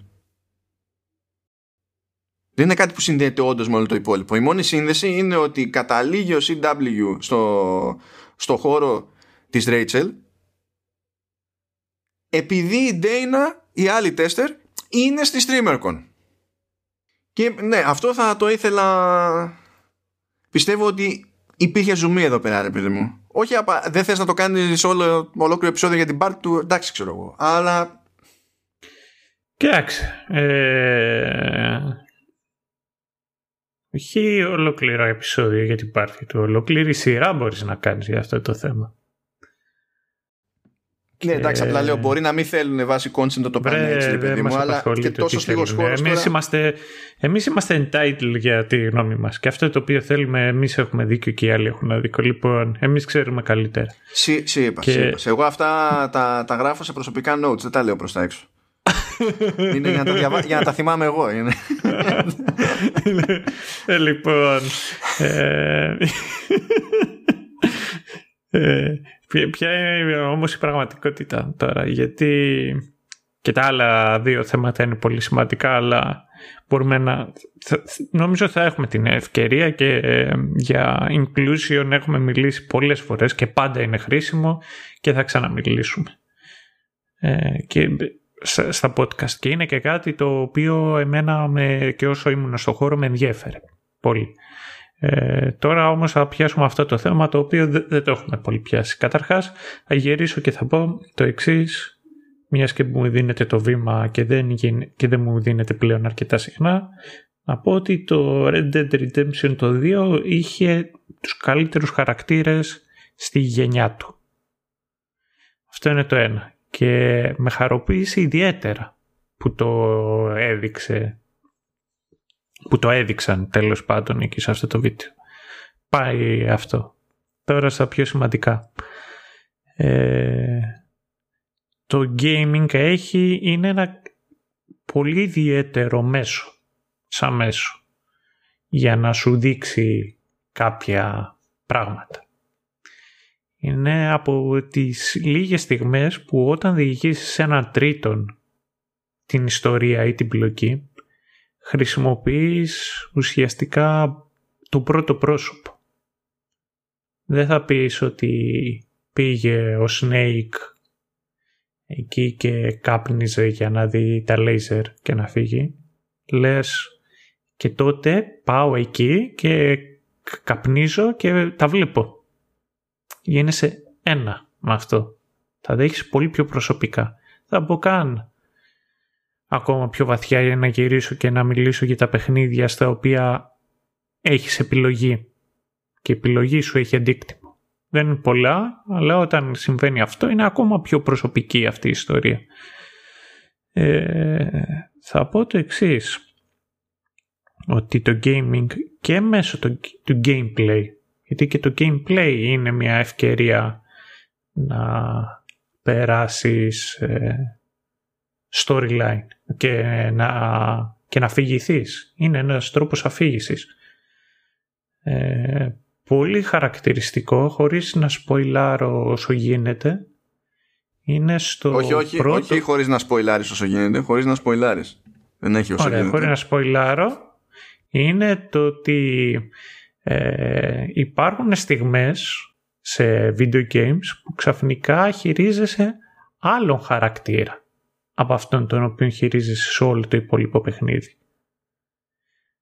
Μόνο και μόνο αυτή η εναλλαγή στο χαρακτήρα αλλάζει τον τρόπο με τον οποίο προσεγγίζεις το παιχνίδι και συμπεριφέρεσαι.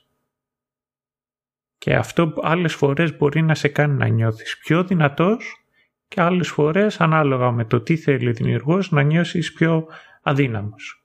Είναι αυτές οι καταστάσεις, αυτοί οι τρόποι για να έχεις ένα μέρος αφήγησης. Και ακόμα και το tutorial μπορεί να είναι ε, ένας τρόπος για να αφηγηθείς. Αλλά bottom line, για να μην... Ε, γιατί όντως μπορούμε να κάνουμε ένα όχι απλά επεισόδιο podcast, μπορούμε να κάνουμε μια ολόκληρη σειρά από podcast. Το δικό του podcast να είναι η αφήγηση και το storytelling στα video games. Όχι, μπορεί να μας βρουν νεκρούς κανέκλες μας ναι, μιλώντας για αυτά τα και πράγματα. δεν, ε, δεν, ε, δεν, δεν, δεν πρόκειται να τελειώσουμε ποτέ. Εγώ θα πω το εξής. Είναι τα video games είναι από τις σπάνιες φορές που ε,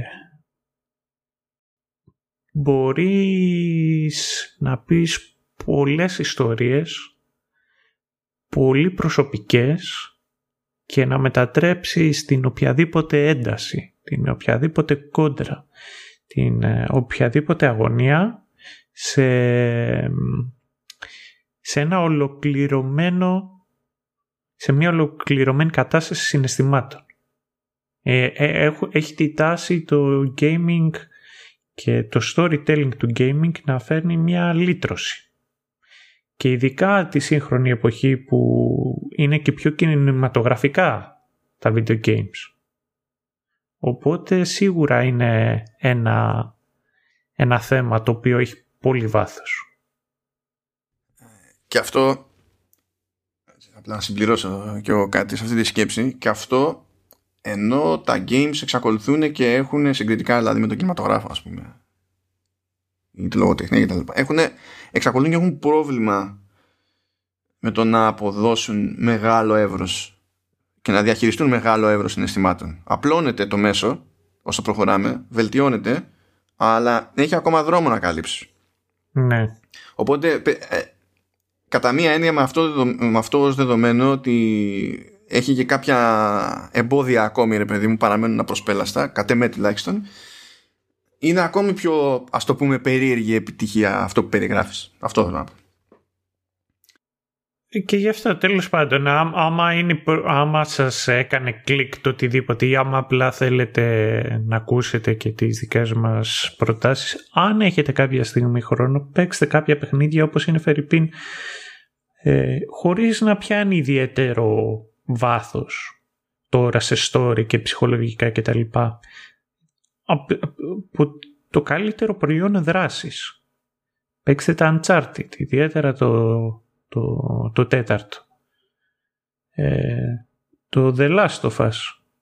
Είναι τυχαίο που είναι το πρώτο video game που Sky τόσο, το, το παίρνει το HBO. Ένα πολύ μεγάλο στούντιο. Και θα το κάνει η σειρά.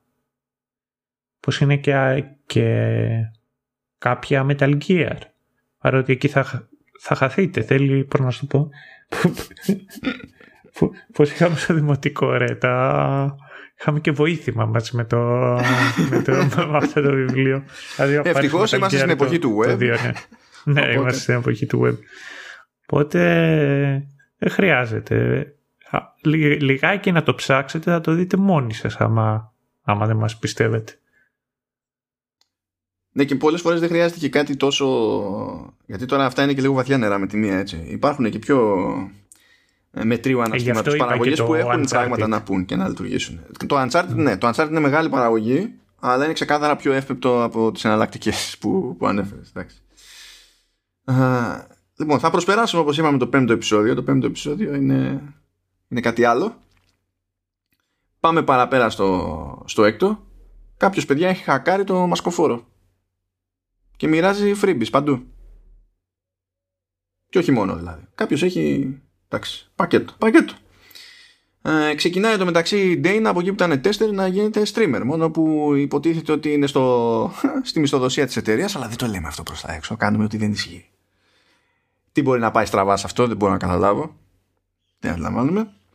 Αυτό σημαίνει ότι μένει μια καινή θέση εκεί πέρα στον καναπέ που μοιραζόταν η Ντέινα με τη Ρέιτσελ και έρχεται ο Λου, ο Κρύπουλας.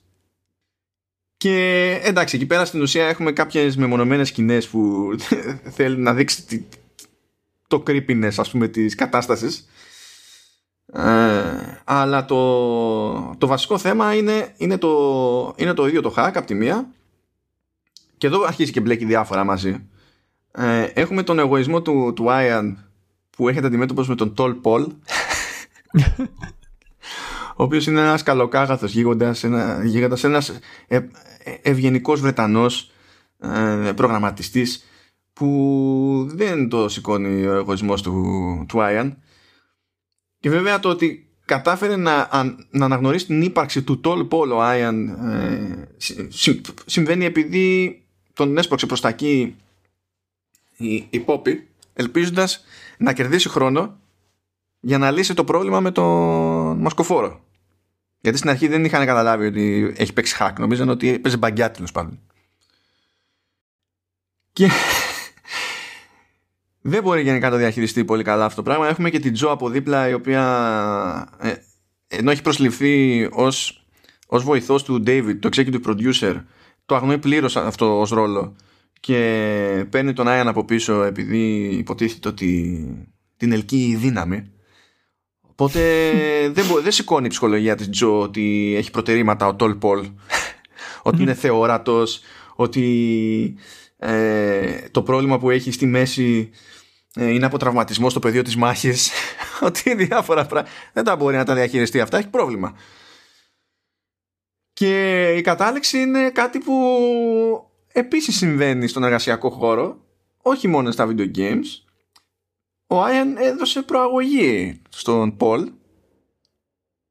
Έφτιαξε μια καινούρια θέση για την πάρτη του, του έδωσε το δικό του γραφείο, το οποίο τυχαίνει να είναι στην υπόγα, δίπλα στην σου, την community manager, και του έδωσε φυσικά και keycard που δεν το επιτρέπει να πάει σε άλλον όροφο της εταιρείας για να μην διασταυρωθούν ποτέ οι, οι δρόμοι τους. Απλά πράγματα. Όρημα, όρημα. Που συμβαίνουν σε εργασιακό περιβάλλον. Δυστυχώς. Ε, α, πες, πες, το αγαπημένο σου, ναι. Το αγαπημένο μου είναι το trolling που βαράει ο Brad στο CW.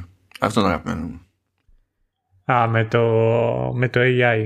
Ναι, γιατί ο Brad πηγαίνει και λέει ότι ε, δεν, χρειά, δεν σε χρειαζόμαστε πλέον. Μπορούμε, εφόσον δεν θες να γράψεις backstory για την Dana που είναι streamer, άκου τώρα, backstory, αλλά τέλος πάντων, okay. Εφόσον δεν θες να γράψεις backstory, κανένα πρόβλημα, έχουμε εδώ ένα AI που μπορεί να βγάλει story. Δεν τα δέχεται αυτά ο CW, σου λέει καλά να δει τι θα κάνετε χωρίς εμένα και αν είναι δυνατόν η μηχανή να με υποκαταστήσει κτλ. Και, και υποτίθεται ότι βγαίνει ένα story κάπου το, το παίρνει η Dana, το βλέπει, συγκλονίζεται, βάζει τα κλάματα, αλλά δεν ξέρει ότι το βγάλε μηχανή. Ότι το βγάλε AI και πηγαίνει να ευχαριστήσει το CW. Ο CW συνειδητοποιεί ότι δεν το έγραψε αυτός. Και ότι το έγραψε το AI και τρελαίνεται. Τρελαίνεται. Είναι που είναι μπεκρή. Αποτρελαίνεται. Yeah. Τελείως. Εντάξει. Του... Ας πούμε ότι ανακουφίζεται στο τέλος διότι αποκαλύπτεται ότι το, η μηχανή που έτρεχε το AI και υποτίθεται ότι έβγαζε story ήταν κλιματιστικό δαπέδου. Και το backstory που είχε βγει για την Dana ήταν κάτι που όντως είχε γράψει ο CW στο παλιό του βιβλίο και δεν το θυμόταν καν ο ίδιος. Αυτό με την κόκα όμως το, το παθαίνει ο Stephen King. Ο καθένας έχει το trigger του. Ε, ναι, αυτό. Σταύρο. Α, με, με ξάφνιαξες. Λοιπόν, νομίζω έτσι συνήθως ε, ε, ε, με αυτόν τον τόνο ακούω ότι το όνομά μου όταν ε, έχω κάνει καμία ζημιά. Όχι. Ε, ε, ο, ο ψηλός αυτός που κάνει, ε, εμένα μου τον θύμισε και νομίζω αυτόν είχαν και όλες κατά νου. Το Ben Brody. Ben Broad που ήταν, ε, ήταν στη, στη Blizzard και τώρα έχει κάνει second dinner. Αυτός είναι. Και επειδή τον έχω γνωρίσει, τον έχω δει από κοντά, είναι όντως ε, ένα, ένα αφοπλιστικό. Ε, γιατί μοιάζουν και στο ύψος και στα γένια και στα λοιπά. Ο τύπος στο- ε, είναι γίγαντας μπροστά σου και εκεί είναι χαχαχά και χουχουχού. Και ε, ενώ έχω να πω για τον Broad ότι ήταν μέσα στα χαμόγελα και στη συνέντευξη τουλάχιστον τότε που είχα κάνει ήταν πιο PR πεθαίνεις. Δηλαδή ήταν το κλασικό αυτό το ότι α, εξαιρετική ιδέα ή θα το συζητήσω Ό, όλα είναι πιθανά. Εντάξει, μα απλά μεγα, με- μεγάλες εταιρείες. Πάλι καλά να λες που τον αφήσανε να, να λέει σε ποιο παιχνίδι δουλεύει. ε. Ναι, αυτό ισχύει. Ε, κατά τα άλλα και, και όλος αυτός ο τύπος ενώ καθόταν εκεί στο floor τότε ε, του Hearthstone κάποιος ε, ξεκίνησε εκεί και του μιλούσε για, για το παιχνίδι και του λέει σε έχω λέει. «Α, ε, τ- πάμε να παίξουμε και του λέει όλος ναι έλα πάμε κάτι το οποίο του- του- σε σένα το έχω ξαναπεί δεν ξέρω πόσο συχνά κάθονται και να κάνουν αυτά άλλοι developers. Καλά, βέβαια ξέρεις, αυτό πηγαίνει πακέτο με την άλλη απορία. Πόσο συχνά κάθονται να παίξουν για να παίξουν, έτσι. Γιατί αυτοί μπορεί να είναι Ναι, ευτυχημένοι ναι. μέσα στο παιχνίδι, ας πούμε, αλλά είναι, ξέρεις, είναι, είναι δουλειά, ρε φίλε. Πάντως, μιας και μιλάμε για θεόρατου τύπους που είναι εντυπωσιακοί, άμα τι εμφανίσει και σχετίζεται με το gaming, έτσι, ε, για, για την ιστορία, ε, να πούμε ότι έχουμε και ελληνική περίπτωση τέτοια. Έχουμε τον Νότι Χαλκίδη, ο οποίος ξεκίνησε από το, από το δικό μας το, το λιμέρι και ήταν ε, δημοσιογράφος κι αυτός και είναι senior designer στη Rockstar North. Μμμ. Και είναι θεόρατος τύπος. Είναι, δηλαδή, δεν, δεν αγνοείται. δεν υπάρχει, δεν...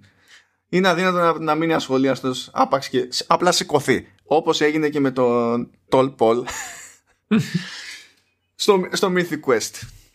Περίμενε, πάντως το, αυτό το οποίο ήθελα να σου πω είναι το ότι μ, ε, άσχετα, έπρεπε να το πούμε πιο πριν, αλλά τώρα δεν το θυμήθηκα κι εγώ και ήθελα να σου το πω, είναι ότι από το cast και τα λοιπά, αυτή η οποία έχει ασχοληθεί γενικότερα με το gaming είναι αυτή η οποία κάνει τη Rachel. Είναι ως επιτοπλίστων ε, voice actor. Μμ. Και τι- τι- από πού το πήρα εγώ χαμπάρι; Γιατί πρόσφατα τερμάτισα το Horizon Zero Dawn. Είναι η φωνή της ε, Aloy. Α, το, αυτό δεν, το, δεν την ήξερα σαν φάτσα. Γιατί η φάτσα της Αλόη στο παιχνίδι είναι μια Ολλανδής ηθοποιού, καμία σχέση. Οπότε το, η φωνή είναι Ναι. άλλο πράγμα, ρε παιδί μου. Οπότε δεν την ήξερα, συγγνώμη. Αλλά και μετά που την έψαξα ε, είναι σε, ε, ήταν ε, στο The Last of Us Part 2. Έκανε τη Mel. Μμ. Έχει κάνει τη Chun Li. Ε, έχει, σε- είναι στο, στο Mortal Kombat κάνει τη Cassie Cage. Είναι, είναι, είναι δηλαδή. Είναι, στο, είναι, στο, είναι, στο είναι. πράγμα. Είναι. Είναι στο πράγμα, ναι. Ε, νομίζω προχωρώντας ότι αρχίζει και επανέρχεται στην αρχική ισορροπία η σειρά. Δηλαδή αρχίζει και κόβει τα πολλαπλά θέματα ένα επεισόδιο και τα, τα δένει λίγο καλύτερα. Στο, στο έβδομο σου λέει παιδιά έχουμε πρόβλημα, έχουμε χακαριστεί, τι διάλογο να κάνουμε για να βγάλουμε άκρη με το μασκοφόρο και τα λοιπά. Και ο ενώ δεν, δεν υπάρχει κάποια προφανής λύση τέλος πάντων που να φυτρώνει κάπου, ο Άιαν λέει παιδιά θα δώσουμε πόνο, θα παίξει δράμα. Θα βγω και ε, θα τον προκαλέσω δημοσίως σε μονομαχία. Διότι έχουμε χακαριστεί, ένας τόσο ξέρει τι, τι προσωπικά δεδομένα έχουν διαρρεύσει. Και λέει ο Άιαν κάτι το οποίο δυστυχώς είναι πιο ρεαλιστικό επιχείρημα από, από όσο θα έπρεπε. Λέει ο, ο κόσμος δεν δίνει δεκάρα για αυτά. Ο περισσότερος κόσμος δηλαδή ακόμα και αν λέει ότι δίνει δεκάρα δεν, δεν δίνει δεκάρα άμα του δώσεις όμως δράμα άμα του δώσεις μια καλή ιστορία για αυτό το θέμα θα ενθουσιαστεί. Και όντως δημιουργώντας αυτή την κόντρα ε, που υποτίθεται ότι ο άλλος προσμένει τη δημόσια μονομαχία να δει τι θα γίνει και τέτοια πήγε στην άκρη όλη η φάση με τη διαρροή προσωπικών δεδομένων. Γαργάρα όλο, γαργάρα. Το οποίο δυστυχώς συμβαίνει. Όχι απλά η διαρροή, ναι. συμβαίνει τέτοιου είδους διαχείριση στα πράγματα. Ναι, ναι, ναι, συμβαίνουν αυτά τα πράγματα. Και είναι πιο εύκολο μάλιστα να, να υιοθετούνται τις τακτικές στα games, επειδή μπορείς να έχεις κάπου ένα story. Άμα είσαι, το, άμα είσαι Facebook και έγινε διαρροή προσωπικών δεδομένων, δεν μπορείς να πεις: Α, κοιτάξτε εδώ, θα, θα συναντηθούμε σε μια αρένα και θα κάνουμε. Δεν έχει τέτοια. Ε, το πρόβλημα βέβαια είναι ότι ο Άιαν είναι άμπαλο παίχτη. Παρά ότι είναι ο δημιουργός του παιχνιδιού. Και κάθεται και τραβάει κουπί υπόπι για να τον εκπαιδεύσει ώστε να έχει μια ελπίδα, ρε παιδί μου, στην όλη φάση. Και τώρα μια ερώτηση πάνω σε αυτό. Ο ίδιος δεν γράφει κώδικα. Ο ίδιος δεν, ε, δεν είναι καλός στο παιχνίδι του. Είναι, δεν το παίζει καν. Δηλαδή εκεί δείχνει ότι δεν ξέρει καλά καλά και τα spells. Τι στην οργή κάνει; Μα κοίτα το... Ε, άμα τα βάλουμε κάτω το ένα δεν προϋποθέτει το άλλο. Ναι βρε παιδί μου. Δεν, ε, δεν σου λέω ότι πρέπει να ξέρεις κώδικα αλλά δεν γίνεται να, να έχεις ένα MMO. Να, το να μην ξέρεις τα spells σημαίνει ταυτόχρονα το ότι δεν έχεις μια γενικότερη ιδέα για και για τη θεματική πολλών. Γιατί υποθέτω ότι έχει κλάσεις. Αν έχει κλάσεις και δεν ξέρεις πώς είναι τα spells, σημαίνει ότι κάπου δεν ε, καταλαβαίνεις και τη θεματική που παίζει μέσα. Μα γι' αυτό τον δείχνει να πετάει ιδέες και να απαιτείται μετά η συνεισφορά όλων ώστε να πάρουν ε, μορφή αυτές οι ιδέες. Το κάνει και ναι. παρακάτω πολύ πιο, πιο χοντρά, όχι τώρα. Ναι, ναι, ναι. το κάνει πολύ πιο χοντρά όμως. Και όντως τέλος πάντων ο κόσμος γουστάρει. Η μονομαχία παίζει. Ε, με τη μονομαχία υποτίθεται ότι στο παρασκήνιο είναι υπόπη και προσπαθεί να εντοπίσει στην ουσία τον, τον χρήστη που ελέγχει το, το μασκοφόρο στη μάχη καταφέρει και χακάρει τον hacker δημοσίως γίνεται αποκάλυψη του μασκοφόρου και είναι ο Πούτι. Ναι που, που μου αρέσει εντωμεταξύ το σχόλιο εκεί η έκπληξη της, της Πόπη που λέει He's not a little piece of shit He's a huge piece of shit Το extra story που τρέχει στο, στο επεισόδιο αυτό έτσι λίγο πιο παράπλευρα είναι ότι ε, η, η Dana ο streamer δεν τα πηγαίνει καλά. Καθόλου καλά όμως. Μέχρι που ύστερα από μια πρόταση της Rachel φοράει γυαλιά και για κάποιο λόγο αυτό έχει κάποιο είδους επίπτωση που δεν κατανοεί κανείς. Έτσι. Αυτό το κρατάμε γιατί θα παίξει ρόλο, ρόλο παρακάτω. Και πεταγόμαστε κατευθείαν στο 8 διότι είδαμε ότι ο, ο, ο, ο Πούτι είναι ήταν ο hacker Παύλα Μασκοφόρος αλλά μετά μαθαίνουμε ότι εκτός από αυτό είναι και ο, ο γιος του Άιαν και εκεί βλέπεις ότι η σειρά έκανε bait and switch σου πέταξε mm. εκείνο το backstory που λέγαμε πριν. Σου λέει ναι ρε αλλά αυτό είναι copy-paste Star Wars ξέρω εγώ. Κρίμα. Ναι αλλά μόνο myth ναι αλλά έτσι ναι αλλιώς. Και τελικά υποτίθεται ότι ισχύει στην πραγματικότητα και καλά την πραγματικότητα του της σειράς. Και ε, δίνει αξία πάλι στο στερεότυπο του Star Wars. Δίνει αξία και στο Monomyth το οποίο είναι ψωμοτήρι έτσι ναι, το, ναι, ναι. το Monomyth σε, σε λογοτεχνία, games, ταινίες, ότι ό,τι γουστάρει ο καθένα είναι, είναι, είναι ψωμοτήρι και κάνει full circle το πράγμα. Εγώ τέτοιο το, το είχα φανταστεί ότι παίζει Όχι να είναι ο Πούτι. Όταν, βασικά όταν βγήκε ο Πούτι, εκεί στο, στο τέλος του προηγούμενου επεισοδίου, επειδή θυμόμουν τώρα το backstory το οποίο είχαν στήσει για αυτή την κατάσταση, ε, εκεί το υποπτεύστηκα. Και λέω, κοιτάξτε, λέω που θα βγει ότι είναι, είναι ο γιος του Άιαν. Αυτό περιέργως είναι το μοναδικό έτσι θέμα από τα βασικά στα επεισόδια που δεν, δεν λες ότι συνδέεται άμεσα με το gaming τέλος πάντων. Είναι, ξέρεις, ότι το γυρνάμε στο, στο προσωπικό. Α, υπάρχει ένα ύπουλο σχόλιο, κάθεται ο CW σε κάποια φάση και βλέπει ένα κινούμενο σχέδιο, το, το Ρόσκο. Ναι, δεν θα πούμε τώρα τι είναι το Ρόσκο, αλλά να πούμε ότι ο CW πετάει εκεί μια τάγα και λέει ότι τη σειρά αυτή, το κινούμενο αυτό, το βλέπουν εκατομμύρια. Άρα πρέπει να είναι καλό, ε. να μην πούμε σε πόσα επίπεδα λειτουργεί αυτή η ατάκα για όποιον παρακολουθεί οτιδήποτε στην ψυχαγωγία, στην pop κουλτούρα κτλ. Οτιδήποτε, οτιδήποτε. Ήταν μπαμπέσκο το, το χτύπημα αυτό. Και ήταν one line, έτσι, πάρτο στη μάπα. Ήταν μπαμπέσκο. Η Poppy εδώ τελικά έχει κάνει κάτι μπρος πίσω. Υποτίθεται ότι την ψάχνανε να την πάρουν σε άλλη εταιρεία και είχε δεύτερη σκέψη. Ταυτόχρονα ήταν αγανακτισμένη κτλ. Τελικά καταφέρνει να φάει άκυρα από την ίδια εταιρεία που ήθελε να την πάρει. Αλλά για μένα το πιο σημαντικό σε αυτό το στάδιο είναι ότι επιχειρεί η σειρά να εξηγήσει όντως τι κάνει ο executive producer. ο, ο David λοιπόν προσπαθεί να κουμαντάρει την Τζο και τον Μπραντ, οι οποίοι είναι εξενερωμένοι και δεν έχουν όρεξη να κάνουν δουλειά, θεωρούν ότι δεν έχουν στόχους και δεν ξέρω και εγώ τι. Και είχε ένα γελίο, μια γελία μέθοδο με αμοιβή κομμάτια μπισκότου ο David, διότι για κάποιο λόγο λέγεται Brittlesby και είναι ξανθός λευκός με μουστάκι. Ναι, ναι. Δηλαδή, ή, ή, ή αυτό ή serial killer θα ήταν. Είναι ένα από τα δύο. και είναι ένα τελείως ηλίθιο πλάνο έτσι όπως το βλέπεις αλλά στην ουσία μπριζώνει το, το, τον καθένα από τους άλλους χαρακτήρες να, να βάλει μικρούς και απλούς στόχους να προχωρήσει προς το μεγαλύτερο στόχο λίγο λίγο και να αισθάνεται ότι σε κάθε βήμα υπάρχει κάποιο είδους ανταμοιβή. Πάλι παίζει με το ψυχολογικό και η πλάκα είναι ότι αυτό με τα με, το, με το loop των, της ανταμοιβής αυτό είναι ε, πολύ βασικό πράγμα και στο σχεδιασμό των games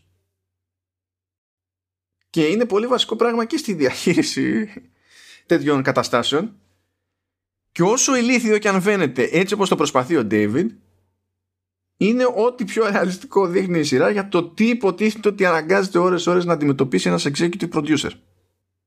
Για μένα είναι πολύ πιο σοβαρό αυτό το κομμάτι από, το, από την εικόνα που βγάζει προς τα έξω την ώρα που το βλέπεις, ρε παιδί μου. Και, και μ' άρεσε που το, που το πιάσανε. Ναι.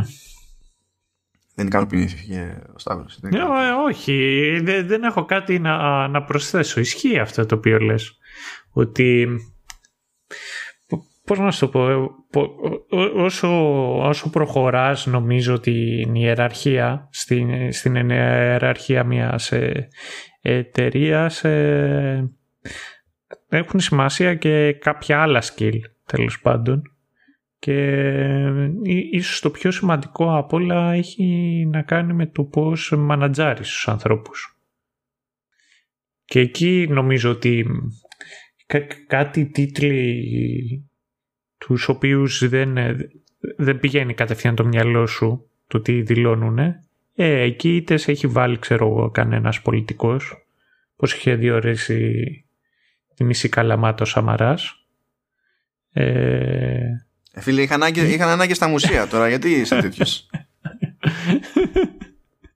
είχε, ένα, είχε δώσει πόνο τότε ο Σαμάρας. Ε, είτε βρε παιδί μου η δουλειά σου δεν έχει ακριβώς ένα πόστο. Και όταν δεν έχεις ένα πόστο είσαι, είσαι πασπαρτού. Και τότε πολλές φορές αυτό το οποίο χρειάζεται είναι να μανατζάρεις. Τίποτα άλλο. Το οποίο είναι και πιο δύσκολο από ό,τι ακούγεται. Τώρα άσε τώρα ο συγκεκριμένος το τι κάνει. Να πούμε πάντως ότι κέρδισε ακόμα και στα μάτια της Τζο πόντους ο David με αυτό το, το τέχνασμα. Μετά από αυτό ήταν η πρώτη φορά που είδα την Τζο να, ε, να δηλώνει ότι είναι βοηθός του David και να το δηλώνει και με υπερηφάνεια. Αλλά τα σημαντικά έπονται Σταύρο γιατί στο ένα το επεισόδιο έχουμε Blood Ocean που, που δεν είναι αυτό που ήθελες να πεις πριν. Sky ο Ian λέει Blood Ocean. Τι είναι αυτό; Δεν ξέρω. Αλλά είναι cool. Κάτι πρέπει να το κάνουμε αυτό, αυτό είναι ο Ian Grimm στο παιχνίδι αυτό, που, ναι. που ρωτούσες πριν Αυτό είναι Αυτό Αυτό, ναι, ναι. Ε, Και φυσικά ποιος θα βγάλει το φίδι από την τρύπα, να λέει δεν ξέρω τι είναι, αλλά πρέπει να γίνει κάτι. Η Πόπη. Και προσπαθεί να την καλοπιάσει την Πόπη, διότι ξέρει ότι χρειάζεται βοήθεια, ρε παιδί μου, ο τύπος. Και είναι σημαντική στιγμή για τη σειρά γενικά αυτή. Όλο αυτό το, το κομμάτι. Διότι δεν είναι τυχαίο ότι ο creative director ε, θέλει βοήθεια με μια του ιδέα από lead engineer. Και στρέφεται στην Πόπη ε, επειδή, ε, επειδή μέσα σε όλα την εμπιστεύεται κιόλας για να βγάζει το φίδι από την τρύπα και όχι μόνο σε τεχνικά ζητήματα είναι εντάξει δεν της το λέει προφανώς είναι μια έμεση παραδοχή αλλά είναι, είναι, είναι σημαντικό όταν προσπαθεί να της το πει από την χάνει διότι λέει είμαστε σαν τους Beatles και τα λοιπά και εγώ κάνω τα κουμάντα αλλά κάποιος πρέπει να κρατάει το ρυθμό οπότε Ναι. είσαι ο Ρίγκο και φρικάρει Α, α, ε, εκεί ναι, εντάξει. Ε, Εν τω μεταξύ κάπου διάβασα κιόλας για, για το Ringo ότι ήταν, ο τύπος ήταν και πολύ, ήταν καλός μουσικός. Ναι, εντάξει τώρα το γιατί έχει μείνει αυτό που Δεν έχει μείνει ισχύει, είναι άλλο αλλά debate. έχει, έχει μείνει αυτό. Ναι. Και προσπαθώντας εκεί να την ψήσει, λέει τώρα, κοίταξε να δεις 11 εκατομμύρια άνθρωποι, 11 εκατομμύρια άνθρωποι θα μπορούσαν να κάνουν οτιδήποτε στη- στον ελεύθερο τους χρόνο να διαλέγουν εμάς και αυτό που κάνουμε είναι σημαντικό και έτσι και αλλιώς και αλλιώτικα. Αρχίζει ψιλοψύνεται εκεί η Πόπη, χρησιμοποιεί κάτι παρομοιώσεις ο, ο Άιαν, δεν καταλαβαίνει Χριστό η Πόπη. Ναι. Ακόμα και όταν είναι καλές παρομοιώσεις, για κάποιο λόγο δεν κάνουν register. Είναι το, νε- είναι, είναι το νέρντικο που δημιουργεί πρόβλημα εκεί. Αλλά τελικά την ψήνει. Και πώς την ψήνει, έχει κρατήσει μια κολόνα στο γραφείο του ο, ο Άιαν και έχει γράψει μια. ε, ε, έχει μια επιγραφή η κολόνα αυτή, μια, μια χαρακιά βασικά, που είναι Dock and Beans 1990. Τι ήτανε; Something, 90. τέλος πάντων. 4,95 ήταν, δεν θυμάμαι, ναι. Ναι. Και, ήταν, και, λέγε και είχε και τα αρχικά DQD. Και από πάνω, επειδή είναι τερα- τεράστια ψωνά ο Άιεν, είχε κάνει κάτι ανάλογο με χαρακιά, ξέρω εγώ, αλλά είχε βάλει μόνο το όνομά του. και γιατί όχι. Και έλεγε, ξέρω εγώ, 2010, γιατί τότε υποτίθεται ότι ξεκίνησε το παιχνίδι, κάτι τέτοιο. Και σου λέει ότι θέλω τη βοήθειά σου, πάμε να το κάνουμε μαζί, ξέρω εγώ. Ε, θέλω, να, θέλω να συμπληρώσω το όνομά σου εδώ. Να είμαστε δίδυμο. Και το κάνει τελικά αυτό. Λυγίζει η Πόπη. Βρίσκουν άκρη για το τι είναι Blood Ocean και Blood Ocean είναι μια ασθένεια που σε κάνει να ξερνάς και να χέζεις αίμα ταυτόχρονα. Because Α, why? α, αυτό εδώ εντάξει πρέπει να γυρίστηκε και να ετοιμάστηκε πριν ε, από τον κορονοϊό. ναι, ναι. ναι. Α, και στο τέλος του ενάτου επεισοδίου που τεχνικώς είναι και το τέλος της σεζόν α, ο Άιαν εμφανίζεται έξω από το γραφείο του για να ανακοινώσει την Poppy ως co-creative director συμβολικά της δίνει και το φτιάρι για να το σηκώσει σαν έπαθλο και βλέπουμε ότι έχει χωρίσει το γραφείο από πίσω και έχει δύο illustrations πλέον ε, στον τοίχο Μμ. Ο, ο, ε, το ένα είναι άντρας χαρακτήρας από το παιχνίδι. Το, το άλλο illustration είναι γυναίκα χαρακτήρας που κρατάει το σπαθί ψηλά έτσι όπως κρατάει εκείνη τη στιγμή, όπως σηκώνει εκείνη τη στιγμή η Πόπη το φτιάρι. Και αυτό η στιγμή έχει γενικά πάρα πολλά ε, υποστρώματα που άμα καθίσουμε να τα αυτόσουμε δεν θα τελειώσουμε ποτέ. ναι. Αλλά προφανώς είναι σημαντική στιγμή και για την Πόπη ε, συμβολικά και κυριολεκτικά εντός και εκτός της σειράς για αυτό που θέλει να πει η σειρά τέλος πάντων και για το τι ισχύει συνήθως εκεί έξω ε, ακόμα και για το πώς μοιράζεται ακριβώς το γραφείο και το ότι κάνανε το εξτραδάκι με τα illustrations και, τα λοιπά. Φυσικά βέβαια πριν προλάβει να τελειώσει το επεισόδιο έχουν τις πρώτες κόντρες στο δημιουργικό yeah, ε, και ναι. τσιτώνονται μεταξύ τους και σκάει ο executive producer λέει είμαι εδώ dealing with the kids dealing with the kids προσπαθώ να το κάνω να λειτουργεί το ρημάδι Εκεί τελειώνει υποτίθεται η σεζόν. Να έχουμε το 10ο επεισόδιο που είναι το επεισόδιο της καραντίνας. Sorry, sorry, παρένθεση. Ε, αυτό με τη... Με, με την... Ε, που, με τον Blood Ocean αυτό είχε γίνει παρόμοια στο WoW. Δεν ξέρω, πρέπει να το έχεις ακούσει. Δεν το με τον Blood ακούσει. Ναι, ναι, ναι, ναι. Ναι, το έχω ακούσει. Δηλαδή, απλά εκεί πέρα δεν είχε γίνει από άποψη την πρώτη ναι, φορά. τη δεύτερη ναι. φορά είχε γίνει από άποψη. Εντάξει. Την πρώτη φορά είχε, ήταν ναι, ναι. Α πούμε ότι δεν ήταν πολύ καλή φάση. Ε, το, το δέκατο επεισόδιο που είναι επεισόδιο bonus πιάνει την καραντίνα. Είναι όλοι στα σπίτια τους και προσπαθούν να δουλέψουν.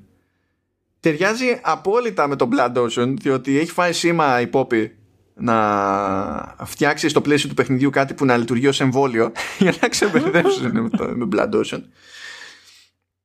Αλλά αυτό το επεισόδιο. Και, και νίκη η PR. Νίκη η PR. Εκεί φτιάξαμε το εμβόλιο.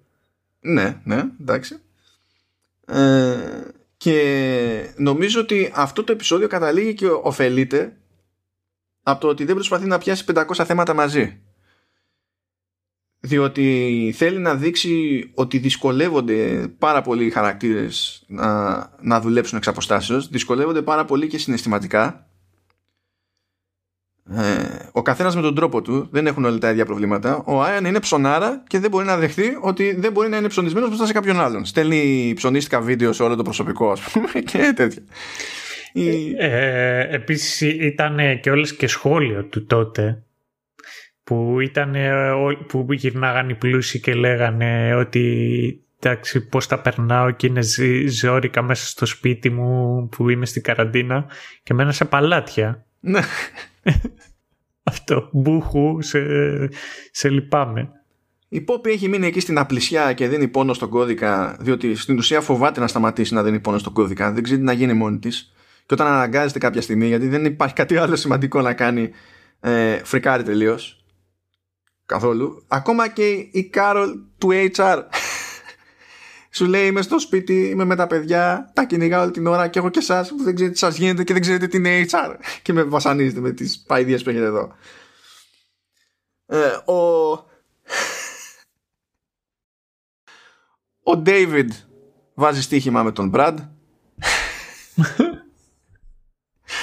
Ο Brad κάνει το power trip του, βγαίνει από πάνω εκεί πέρα. Ο David χάνει φρύδια, χάνει μουστάκια, τα χάνει όλα.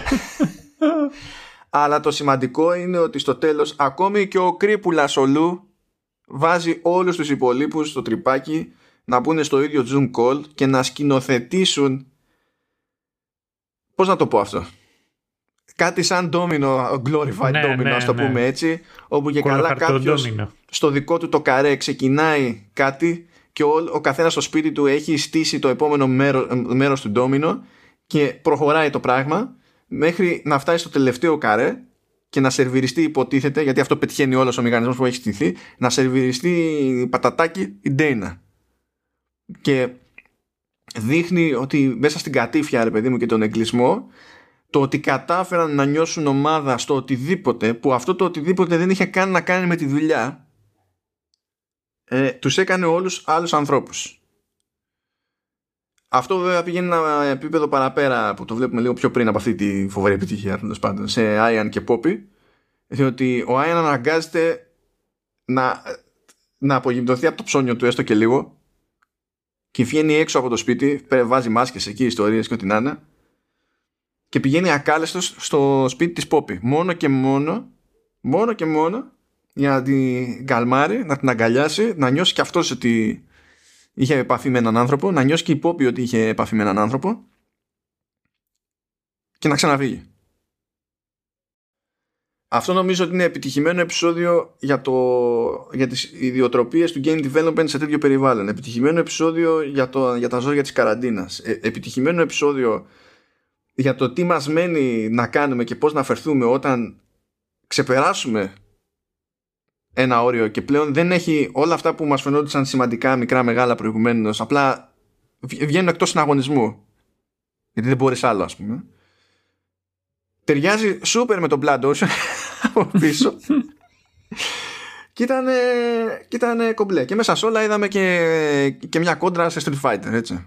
Γιατί ποιος ναι. θα το έλεγε ότι η executive producer θα έχει arcade stick το στοίχημα με τον Brad που είναι για να βγάζει ότι πας που βγάζει τα λεφτά θα έτρεχε με, με Street Fighter και θα έπαιζε τέτοια μανούρα εντάξει τι και εδώ στα φρύγια για τα μουσάκια του. Ε, αυτό ναι. Εν τω μεταξύ της U έχει καμία σχέση με τη Ubisoft το Street Fighter; Όχι, μα ούτε το Red Dead έχει ούτε το The Last of Us. Είναι από τις εταιρείες παραγωγής Ubisoft και γι' αυτό κιόλας βλέπεις ότι όταν πηγαίνει και αλλάζει σκηνές ας πούμε ε, έχει στιγμιότυπα από κάποια παιχνίδια. Δεν είναι πάντα της Ubisoft αλλά είναι κυρίως της Ubisoft. Δείχνει δηλαδή από το ναι. For Honor ναι, δείχνει από και... Assassin's Creed ναι, είχε το Leap of Faith εκεί. Ναι, έχει, έχει διάφορα αυτό τέτοια και, και είχε τη Blizzard, είχε τη Σιλβάν, ή από το WoW είχε τη Σιλβάνα αυτό το επεισόδιο. Ναι, εντάξει, δεν πάει να το κάνει. Δεν το αντιμετωπίζεις σαν ανεφορά παρτίδα διαφήμιση. Ε, και όταν έχει να ασχοληθεί με θέματα κουλτούρας στο gaming, ε, καλώ αναφέρει και ανταγωνιστικά προϊόντα. Γιατί δεν γίνεται αλλιώς. Αλλιώς θα, θα φαινόταν αφήσει πολύ. Μια χαρά γίνεται κι αλλιώς. Απλά επιλέγει π.χ. αν εξαιρέσεις εκεί που έδειξε το, το Assassin's Creed που το σχολιάσαμε πιο πριν μαζί με το The Last of Us και το Red Dead το 2 ναι, αυτό ήταν το πιο περίεργο, το μόνο βασικά τόσο περίεργο. Αυτό γιατί, το μόνο ήταν. Γιατί δεν τα βάζεις αυτά στην ίδια πρόταση και μιλάς για story. Ναι, αυτό ναι. Τώρα τι να σου πω. Ε, είτε δεν το πήραν χαμπάρι, είτε μαγκιά τους. Όχι, όχι, δεν, είναι, δεν πιστεύω ότι τους το πέρασε κάποιος έτσι στο, στο σήμα τους. Δεν το πιστεύω. Και όχι τίποτα άλλο, για αυτά τα πράγματα και για να δείξει στιγμιότυπα, πολλές φορές πρέπει να πληρώσει και δικαιώματα. Mm. Δεν είναι ότι το κάναμε για χαβαλέ, το περάσαμε στα μουλοχτά. Γιατί μπορεί να σου δημιουργήσει πρόβλημα αυτό μετά. Δεν είναι, δεν είναι αστείο. Anyway, και υποτίθεται ότι έτσι τελειώνει η σεζόν. Θέλεις να πούμε έξτρα σκέψεις για τη σεζόν με αυτά τα δεδομένα ως τώρα; Έχεις να πεις κάποια... Γιατί η αλήθεια είναι ότι ήμασταν αρκετά ανοιχτοί και ρευστοί προχωρώντας. Δηλαδή δεν τα κρατήσαμε όλα για το τέλος. Ναι, όχι. Το μοναδικό εγώ που θέλω να πω είναι το ότι ενώ ναι, είναι λιγάκι μυστήρια η όλη φάση το πώς χρησιμοποιεί και καλά πώς να το θέσω ότι σκάει ένα καινούριο expansion σαν αρχή και δίνει και το όνομα του expansion ε, ε συγγνώμη, δίνει το όνομα του expansion στη σεζόν. Ε, ουσιαστικά έχοντας να κάνει με λίγα πράγματα όσον αφορά το expansion σαν expansion και το πώς είναι το develop να κάνεις καινούριο expansion και την όλη διαδικασία και όλες αυτές τις αλλαγές τις οποίες έχει να κάνει. Και μετά πέρα από αυτό ε, θέλω περισσότερα πράγματα και καλύτερα οδέσιμο και πιο ουσιαστική κατάληξη σε κάποια θέματα τα οποία έχει ασχοληθεί η Φερρυπίν καθ' όλη τη διάρκεια της σεζόν ε, έπαιζε ένα τουλάχιστον μονόπλευρο από ό,τι είδαμε ρομάτζο ανάμεσα στους δύο QA. Ε, αυτό θέλω να δω το τι θέλουν να κάνουν με αυτό το πράγμα. Εντάξει, αυτό κάπου θα πάει. Ναι. Γιατί έγινε και ολόκληρη ιστορία με την Rachel για να φέρει την Dana πίσω και ο Μπραντ έκανε αυτό που κάνει κάποιος Μπραντ. Ναι. Διευκόλυνε, αλλά now I own you. ναι, ναι, ναι. Αυτό. Και εκεί θέλω να δω το τι θα κάνει, γιατί αυτή τη στιγμή δεν οδήγησε και πουθενά. Ναι, ναι. Και Εντάξει. Ποιος θυμάται το Breaking Bad εκεί που είναι η Μαρή που ήταν κλεπτομανής για δύο σεζόν και μετά από αφάσισε να μην είναι. Που ξέρεις. Μπορεί να έχουμε και αυτό εδώ. Μπορεί να τις περάσει, ξέρω εγώ. Εγώ να σου πω την αλήθεια, από τη μία χαίρομαι που ε, με εμπλοκή της Ubisoft καταπιάνονται κάποια θέματα που είναι προβλήματα του χώρου για τα οποία έχει κατηγορηθεί αβέρτα και η Ubisoft ενώ θα φοβόμουν ρε παιδί μου, ξέρεις. Ναι. Νομίζω ότι είναι αρκετά δίκαιο να είμαστε λίγο καχύποπτοι όταν πάνε να συνδυαστούν τέτοια πράγματα. Αλλά ενώ εντάξει δεν, δεν γίνονται καφρίλες ε, στο, στη σειρά ως προς αυτά τα θέματα ε, σχολιάζονται όντως. Τα πιάνουν όντως. Και η αλήθεια είναι ότι δεν είναι και όλα τόσο χαρακτηριστικά της Ubisoft. Έτσι. Δηλαδή το crunch και τη, ναι, ναι, ναι.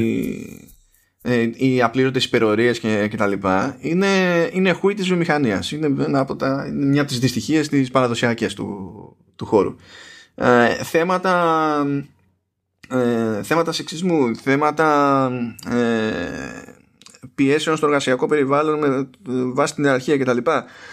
Ε, τίποτα δεν γλιτώνει ακόμα και αν δεν οδηγεί κάπου συγκεκριμένα. Και ταυτόχρονα καταπιάνεται με κλασικά προβλήματα ισορροπιών στη δημιουργία του, του, video game να που λέγαμε για story και gameplay για monetization και το ίδιο το παιχνίδι. Για το πώς χρηματοδοτείται κάτι τόσο μεγάλο ακόμα και όταν έχεις ε, όταν θεωρείς παιδί μου το monetization είναι ε, και καλά κατάρα. Ε, ναι πια, πιάνει πάρα πολλά πράγματα. Σε σημείο που ώρες ώρες ε, ακριβώς επειδή δεν τους δίνει αρκετό χρόνο καταλήγει και λίγο μείον παιδί μου αυτό το πράγμα. Αλλά χαίρομαι που τέλος πάντων η συμμετοχή της Ubisoft δεν σήμαινε ότι ε, θα, θα αποφύγει πράγματα η σειρά. Και χαίρομαι γενικά που θίγονται και αυτά προς τα έξω και με, ξέρεις, σε κάτι που είναι πιο, πιο mainstream δεν μπορώ να συλλάβω καν πώς ψώνισε αυτή την παραγωγή η Apple. Η Apple έχει αφιερώσει δεκαετίες να, να δείχνει ότι δεν αντιλαμβάνεται πώς λειτουργεί το game development οπότε δεν ξέρω πώς αντελήφθη οποιοδήποτε ότι κάτι καλό παίζει να έχουμε εδώ με το Mythic Quest ως σειρά Μπα. Και δηλαδή και μόνο που υπάρχει αυτή η σειρά για μένα είναι κάποιο είδους νίκη ρε παιδί μου. Ναι. κάπως, κάπως έτσι. Ήθελα να το, να, να το θέσω. Ναι, και μα... κοίταξε. Ναι. και μου αρέσει επίσης ότι όταν πιάνει και τέτοια θέματα ε, πώς να σου πω κρατάει, κρατάει ένα κάποιο ρεαλισμό. Δηλαδή όταν βλέπεις ότι έρχεται ο Λου ο οποίος είναι, είναι ζαβό το άτομο ρε παιδί μου. Έτσι και είναι με τη μία creepy, καταπιάνεται με τη μία με σεξουαλικά υπονοούμενα και κάτι τέτοιες ideas. Ε, η Rachel δεν είναι πάμε κατευθείαν πατάμε σούζα. Αντιδρά σε πρώτη φάση ε, ως ε, οποιοδήποτε καθημερινός άνθρωπος στυλ τι, τι, τι είναι αυτά που μου λες ηλίθιος ξέρω εγώ. Δηλαδή όπως οποιοδήποτε που θα ακούσει μια βλακεία δεν το παίρνει αυτό η σειρά κατευθείαν να το, να το φτάσει ρε παιδί μου στο επίπεδο του debate που μπορεί να έχουμε σε θεωρητικό level για το, για το θέμα. Θα ήταν δύσκολο να το κάνει κιόλας όταν τα λέμε. Ναι και θα ήταν δύσκολο να το κάνει αυτό γιατί ο, ο Άιαν είναι τι να σου πω, το poster boy του toxic masculinity. Ναι, αλλά μου αρέσει που τελικά προσπαθεί και βρίσκει μια ισορροπία και δείχνει ότι το game development είναι house, είναι house by design. Ακόμα και όταν προσπαθείς να το μαζέψεις, θα παραμείνει κάποιο house και βλέπεις ότι ο Άιαν που είναι βλαμμένος δεν αλλάζει ότι ε, έχει, έχει καλές ιδέες. Η Πόπη που δεν είναι των ιδεών Επίσης μπορεί να έχει καλές ιδέες και μπορεί μάλιστα να, να τις βάλει και στην πράξη να λειτουργήσουν σωστά. Βλέπεις επίσης ότι ο Λου, ο οποίος είναι, αν τα βάλεις κάτω, δεις τον κάθε χαρακτήρα σαν ένα μάτσα από bullets. Ο Λου είναι ο ναι. πιο προβληματικός χαρακτήρας. Ναι. Είναι ο πιο προβληματικός χαρακτήρας για εργασιακό περιβάλλον, έτσι. Αυτός όμως είχε την ιδέα στο επεισόδιο της καραντίνας να το κάνουν όλο αυτό ομαδικό. Δηλαδή, δεν πηγαίνει, αποφεύγει το, το άσπρο μαύρο και πιστεύω ότι είναι σημαντικό αυτό το πράγμα. Ναι, είναι. είναι. Αν, αν και πάλι ο τρόπος με τον οποίο τη διαχειρίζεται την κατάσταση ολού είναι λιγάκι βλαμμένος, αλλά ναι. Ε, ναι, είναι βλαμμένο. Αυτό είναι το βλαμμένο το παιδί, δεν το συζητάμε, εννοείται. Ε, μένα μου θύμισε λιγάκι και στη φάτσα τον Beck που έχει τη Riot. Ένας από τους co-creators, τη co, ναι, CEO της Riot, ο Ian. Και αυτό περίμενα σε κλασική κίνηση Ραιωτιανού να πιάσει το πρόσωπο ενός developer και να του κλάσει στα μούτρα κάτι το οποίο συμβαίνει στη Riot. Αλλά δεν έγινε. Αν μου πεις έχει ανανεώθηκε και για άλλη σεζόν. Ποτέ δεν ξέρεις. Ε, θέλω να σου πω ότι λέμε το ότι γίνονται και είναι μυστήρια τα πράγματα στη, στη συγκεκριμένη τη σειρά, αλλά αυτό γίνεται και στην πραγματικότητα περνάγανε τώρα οι καινούργιοι developers και περνάγανε έτσι δίπλα και, και ο άλλος έκανε φλικ έτσι στις μπάλες του. Περνούσες δηλαδή εσύ από δίπλα εκεί και εγώ σου έκανα φλικ στις μπάλες. Ερχόμουν στο, στο γραφείο σου και σου κλάνα στα μούτρα. Είναι μέρος του εργασιακού χώρου. Ναι, αυτό είναι βασικά. Είναι, έχω μπερδευτεί και νόμιζα ότι δεν ξέφυγα ποτέ από τις φοιτητικές αδελφότητες στην Αμερική. Αυτό, αυτό ναι. είναι. ναι. έχω μπερδευτεί. Αυτό. Καλώς ήρθες στη Riot Games. Ναι. αυτό. Τώρα λοιπόν ήρθε η ώρα για το μυθικό πέμπτο επεισόδιο που είναι το πραγματικό Mythic στο Mythic Quest. Είναι το, το The OG ναι, Κάτσε τώρα, τώρα θα τεντωθώ και θα προετοιμαστώ διαφορετικά. Συνέχισε. Δεν το πιστεύω ότι θα, στο επεισόδιο του, του showrunners αυτό θα μπω στον κόπο να φτιάξω chapter συγκεκριμένα για επεισόδιο σειράς, αλλά το δικαιούται. Ναι. δηλαδή, αλήθεια το δικαιούται. Το πέμπτο επεισόδιο είναι το καλύτερο επεισόδιο στη σεζόν. Αυτό με τα, τα αγαπημένα μου επεισόδια ever. Ναι. Είναι πιστεύω πιο εύπεπτο. Ε, για, και για τον μη gamer διότι δεν μπλέκει με τόσες λεπτομέρειες στη δημιουργία για, για τη δημιουργία ενός παιχνιδιού ή το πώς λειτουργεί μια εταιρεία. Αφιερώνεται πολύ περισσότερο στη, στις, γενικ, στις γενικές γραμμές τέλος πάντων γενικές ε, ασκάλωσα αφιερώνεται πολύ περισσότερο στη γενική τέλος πάντων δημιουργική προσπάθεια, ας το πω κάπως έτσι. Και το τι επιπτώσεις μπορεί να φέρει μια επιτυχία. Μαζί και το πόσο διαφορετικοί άνθρωποι μπορούν να καταλήξουν να είναι απαραίτητοι για να λειτουργήσει οτιδήποτε μέσα σε όλα αυτά και ένα παιχνίδι. Είναι μια τελείως άλλη ιστορία το πέμπτο επεισόδιο. Το πέμπτο επεισόδιο είναι η ιστορία που είναι υπεύθυνη για την πρώτη χαρακιά σε εκείνη την κόλωνα που είπαμε στο γραφείο του, του Ian για το Token Beans. Είναι η ιστορία πίσω από τη δημιουργία ενός άλλου παιχνιδιού δεκαετία του 90 είναι η ιστορία του παιχνιδιού που λέγεται Dark Quiet Death. Ναι. Και είναι και όλας το επεισόδιο το οποίο θεωρώ ότι είναι και το πιο... Πάω το θέσω. Νομίζω και για τους δημιουργούς το πιο προσωπικό. Γιατί είναι από τον ναι, Μακέλ Χένι. Είναι το επεισόδιο και όλα στο, στο οποίο σκηνοθετεί ο ίδιος και γράφτηκε από την αδερφή του. Ναι, είναι πραγματικά απίστευτο αυτό το, αυτό το επεισόδιο. Απίστευτο. Μέσα και μιλάμε τώρα για 30 κάτι λεπτά, έτσι. Και έχουμε και time jumps. Δηλαδή πηγαίνει 1993, 95, 96, 97, 2000, 2006 και 2010. Και το κάνει μπαμ μπαμ. Ε, θεωρώ ότι είναι φρίκι το πόσο πετυχημένα το, το κάνει όλο αυτό. Ε, χωρίς να να χάνει πουθενά ρυθμό. Έχουμε άλλους χαρακτήρες τελείως. Ε, και στους τρόλους αυτούς έχουμε τον Jake Johnson και την Κριστίν Μιλιώτη που τους, τους έχω δυναμία. Απλά δεν, δεν μπορώ να το διαχειριστώ αυτό σαν, σαν κόμπο. Έχω, έχω πρόβλημα. Απλά έχω πρόβλημα και ξεκινάει απίστευτα ύπουλα αυτό το επεισόδιο διότι τους δείχνει να συναντιούνται σε ένα βίντεο κλαμπ όχι σε ένα βίντεο κλαμπ ψέματα σε ένα, παιχνίδι, σε ένα, παιχνίδι, σε ένα κατάστημα που πουλάει games. Και προσπαθούν να διαλέξουν παιχνίδια. Ο, ο Johnson ε, που θα στο εξής θα τον λέμε Doc. Ναι. για το ρόλο.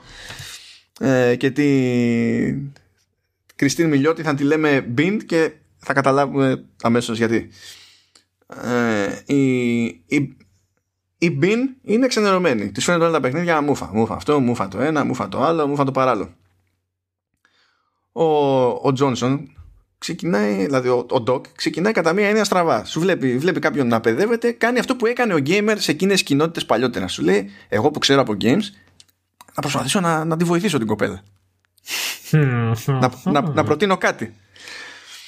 Αυτό, το, αυτό όσοι προλάβαμε τέτοιο περιβάλλον το, το έχουμε κάνει όλοι. Συνήθως βέβαια το κάναμε για ξεκάθαρα επειδή πιστεύαμε ότι οι του καταστήματος ξέρανε λιγότερα. Οπότε προσπαθούσαμε πραγματικά να βοηθήσουμε, ξέρω εγώ, τον άλλον. Δεν υπήρχε κάτι πιο περίεργο τις περισσότερες φορές. Ε... Το κάνατε γιατί εγώ εκεί που μεγάλωσα δεν είχε από ναι, αυτά τα εντάξει, το καταλαβαίνω. Ναι, ναι. Ε... Δηλαδή είναι κάτι που έχω κάνει, ξέρω άλλου που το έχουν κάνει. Δηλαδή στα, στα αλήθεια αυτό το πράγμα. Επειδή σε πιάνει απελπισία από την γνώση, ρε παιδί μου, ότι ο, ο υπάλληλος που είναι εκεί πέρα κατά πάσα πιθανότητα έτσι και ανοίξει το στόμα του θα κάνει ζημιά και το κάνεις για ψυχικό, ρε παιδί μου. Δεν το κάνατε ποτέ για να κάνετε φλουρτ. Δεν ξέρω τι κάνει, αλλά εγώ για την πάρτι μου μπορώ να μιλήσω, όχι. Είσαι λιγάκι τέτοια, ε. Soy boy beta cack. Ε... άρε, David, άρε. Όλο executive producer την πληρώνει, φίλε. Ε, λοιπόν. Αυτό πώς το μετάφρασε; Ε, ε, πώς το μεταφράσανε; Ναι, ήταν μια απόλυτα επιτυχημένη, αγαπημένη μετάφραση με τη μία. Το Soy Boy Beta Cack στα ελληνικά έγινε ανάρχιδο τσόλι. Σεβασμός. Σεβα... Δηλαδή πρέπει να γνωριστούμε. πρέπει να γνωριστούμε με όποιον κάνει αυτές τις μεταφράσεις δεν δέχομαι να μην έχουμε κάποιο είδους γνωριμία, επικοινωνία κτλ. Δηλαδή θα περνάμε καλά, είναι σίγουρο. Φαντάζεσαι τώρα αλλού κάποιος να πρέπει να μεταφράσει το Soy Boy Beta Cack. Τι, τι, τι περιθώριο αφήνει αυτό για τέρατα; Γιατί εδώ πέρα έχει συνειδητοποιήσει τι σημαίνει ναι. και κάνει απόδοση που δεν είναι εκτός τόπου και χρόνου. Εντάξει, είναι, γιατί αυτό το οποίο κυνηγάς είναι να χρησιμοποιήσει τρει-τέσσερι λέξεις στις οποίες θα θες να πεις ότι αυτός είναι δεύτερος, δεν είναι το κυρίαρχο αρσενικό. Είναι ο, ο υπόδουλος. Ε, φίλε, και σκέφτηκε όποιος το μετέφρασε, σκέφτηκε το ανάρχημα. Το θέμα είναι ότι είναι τέτοιο, είναι δημιουργικό. Ό,τι και να πεις είναι δημιουργικό. Εντάξει, εντάξει. Ναι.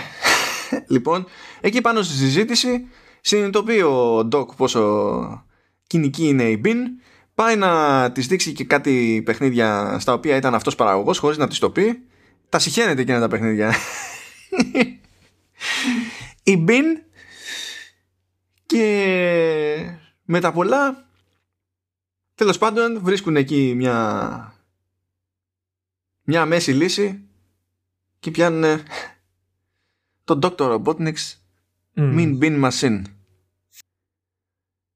Και έτσι προκύπτει το doc από τη μία και το, και το bin από την άλλη. Που ήταν πολύ, πολύ απλό όλο αυτό, αλλά πολύ όμορφο. Και μου άρεσε που το επεισόδιο αυτό, στην πρώτη σκηνή με το που ξεκινάει, δείχνει τον τυπά στο ταμείο να φυσάει cartridge. Ναι. Το οποίο δε, απλά είναι μύθος. Ναι, είτε είναι μύθος. Ναι. Είτε δεν το φυσούσες ήταν αυτό, αλλά το κάναμε όλοι. Ναι, ναι, ναι. Είναι, είναι το ψέμα. Ε, και εκεί που τελειώνει το κομμάτι του 1993 επειδή βλέπει ρε παιδί μου ο Ντόκ ότι είναι δε, δε, ενοχλείται από τα πάντα η Μπιν σου λέει ότι μπορεί το παιχνίδι που θες να παίξεις να μην υπάρχει. Σκέφτηκες ποτέ να το φτιάξεις. Και σου λέει, εγώ είμαι producer, οπότε μπορούμε να προσπαθήσουμε. Το 95 λοιπόν προσπαθούν να κάνουν pitch το παιχνίδι τους. Έχουν φάει άκυρα από παντού και φτάνουν σε έναν publisher που βγάζει family games. Ναι. Έχει τρελαθεί η Bean, σου λέει δεν υπάρχει περίπτωση να κάτσει αυτό το πράγμα. Και όταν δέχεται ο, ο, ο manager, όταν δέχεται και λέει, ξέρω εγώ, το, είναι καλά μια προκαταβολή 300 χιλιάρικα. Δεν το ακούει καν η Bean. Αρχίζει τα μαζεύει και φεύγει. Δεν το ακούει καθόλου, καθόλου. Και με τα πολλά κάνει register όλο αυτό. Είναι όλοι, είναι και οι δύο κατενθουσιασμένοι. Προσπαθούν να κρατηθούν για να μην κάνουν σαν, σαν παιδιά στο lobby της εταιρείας, αλλά αποτυγχάνουν και τελικά κάνουν σαν παιδιά στο lobby της εταιρείας. Και επειδή γενικά παίζει ταρκύλα με την Bin, είναι, είναι, είναι μηδενίστρια εκπεπιθήσεως, ε, έχει πλάκα διότι στη σχέση τους και, στη, και στα τραγούδια που παίζουν σε, ε, σε αυτό το επεισόδιο είναι όλα μαυρίλα τα, τα σχόλια και τέτοια. Πάνω εκεί στη χαρά τους στη μεγάλη που πήραν το OK και λεφτά μπροστά παίζει ένα ναι. τραγούδι που έχει στίχο I'll shoot you in the face. Ναι. και πολλές φορές όταν θέλουν ε, είναι σε μια έτσι πιο προσωπική στιγμή ας πούμε το, το ζευγάρι αυτό ε, αντί για πιο τυπικές φιλοφρονήσεις βρίζονται. Ναι, είναι, ναι. Έτσι, βρίζονται. Το 1996 λοιπόν ψάχνουν κάπου να στήσουν το στούντιο. Γιατί πήγε καλά το παιχνίδι, έχουν φράγκο, μπορούν να χτίσουν στούντιο. Και γενικά δεν έχει θέμα η Bean, δεν γουστάρει πάλι. Και δείχνει τι ισορροπία έχουν βρει μεταξύ τους και ως ζευγάρι και ως producer και στην ουσία creative director που είναι η Bean γιατί είναι δικό της το παιχνίδι το Dark White Death, δική της ιδέα όλο την ψήνει για το κτίριο αυτό επειδή έχει προϊστορία ότι είναι στοιχειωμένο και γι' αυτό έχει χαμηλή τιμή και πηγαίνει και κουμπώνει πάνω στα σκαλώματα που έχει η Bean και ψήνεται και εκεί είναι που χαράζουν στην κολόνα το Token Bin DQD 96 Κάνουμε ένα έτσι πολύ γρήγορο και βλέπουμε υποτίθεται ότι έχουν στηθεί όλα τα γραφεία και τα λοιπά και βλέπουμε την Bin να είναι φρικαρισμένη πρέπει να πάει σε, σε meeting με, με, με το τμήμα marketing. Mm. Και μιλάει με τον Doc και λέει ξέρω εγώ ότι είναι ανίκανη, είναι, είναι ηλίθιοι, είναι καθυστερημένοι και συμφωνεί ρε παιδί μου ο Doc. Λέει ναι, ναι, είναι imbeciles, είναι morons. But some interesting stuff with analytics. αρχίζει, αρχίζει. Και πέφτουν κάτι ιδέες από το marketing. Γιατί στο παιχνίδι υποτίθεται ότι δεν σκοτώνεις τα, τα τέρατα που συναντάς. Έχεις μόνο ένα φακό. Και το ζήτημα είναι να επιβιώσεις για όσο περισσότερο γίνεται. Δεν μπορείς να σκοτώσεις κανένα τέρας. Και, ο... και στην ουσία δεν υπάρχει happy end. Δηλαδή ο θάνατος είναι δεδομένος. Δηλαδή παίζεις μέχρι να πεθάνεις. Αυτό, sorry, κάτι τέτοιο παρόμοιο στυλ δεν ήταν ε, Blair Witch Project. Κάτι τέτοιο δεν ήταν κάπου δεν έπαιζε με ένα φακό. Όχι, έχεις, έχει μπερδέψει το project. Γιατί είναι το λεγόμενο Project Zero στην Ευρώπη.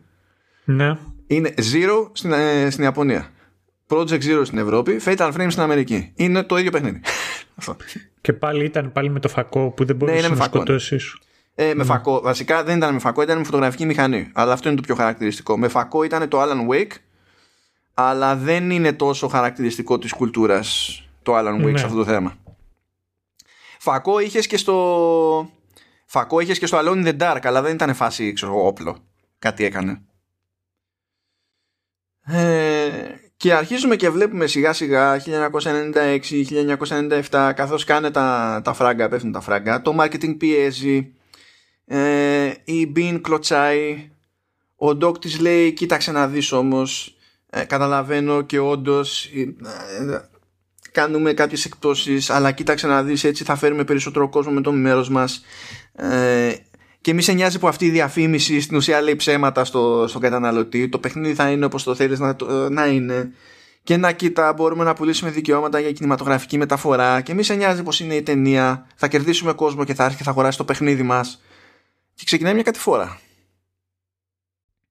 Μέχρι που λυγίζει και το ζευγάρι, χωρίζουνε. Μένει στο κουμάντο της εταιρείας στο dock και φτάνει και ο ίδιος σε ένα σημείο όταν έρχεται η ώρα του Ρόσκο, φίλες και φίλοι, εκείνου του που έβλεπε ο CW και λέει για να το βλέπει τόσος κόσμος θα είναι καλό. Που ο Ρόσκο ήταν ένα καρτούν μασκότ που θέλανε ε, ε, να του δώσουν όθηση μέσα στο, στο παιχνίδι και στο branding γενικά, το οποίο δεν κόλλαγε καθόλου. Δηλαδή, μιλάμε τώρα, το παιχνίδι λέγεται Dark Quiet Death. και μιλάμε ναι, για και ο, ο βασικότερος λόγος είναι για να πουλήσουν τέτοια collectibles. Ναι, ναι, ναι. ναι. Και ενώ έχει λυγίσει σε όλα, έχει χαλάσει τη σχέση του ε, ακριβώς επειδή λύγιζε. Εδώ δεν την παλεύει ο Ντοκ.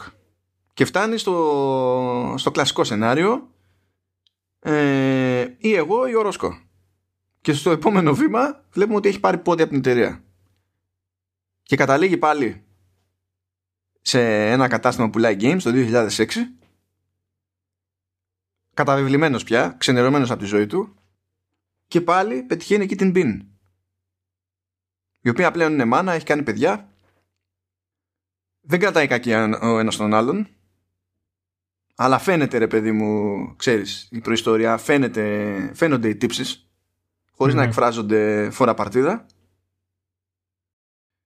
Ε, και το τελευταίο που κάνει ο Ντοκ είναι ότι προτείνει το πρωτότυπο DQD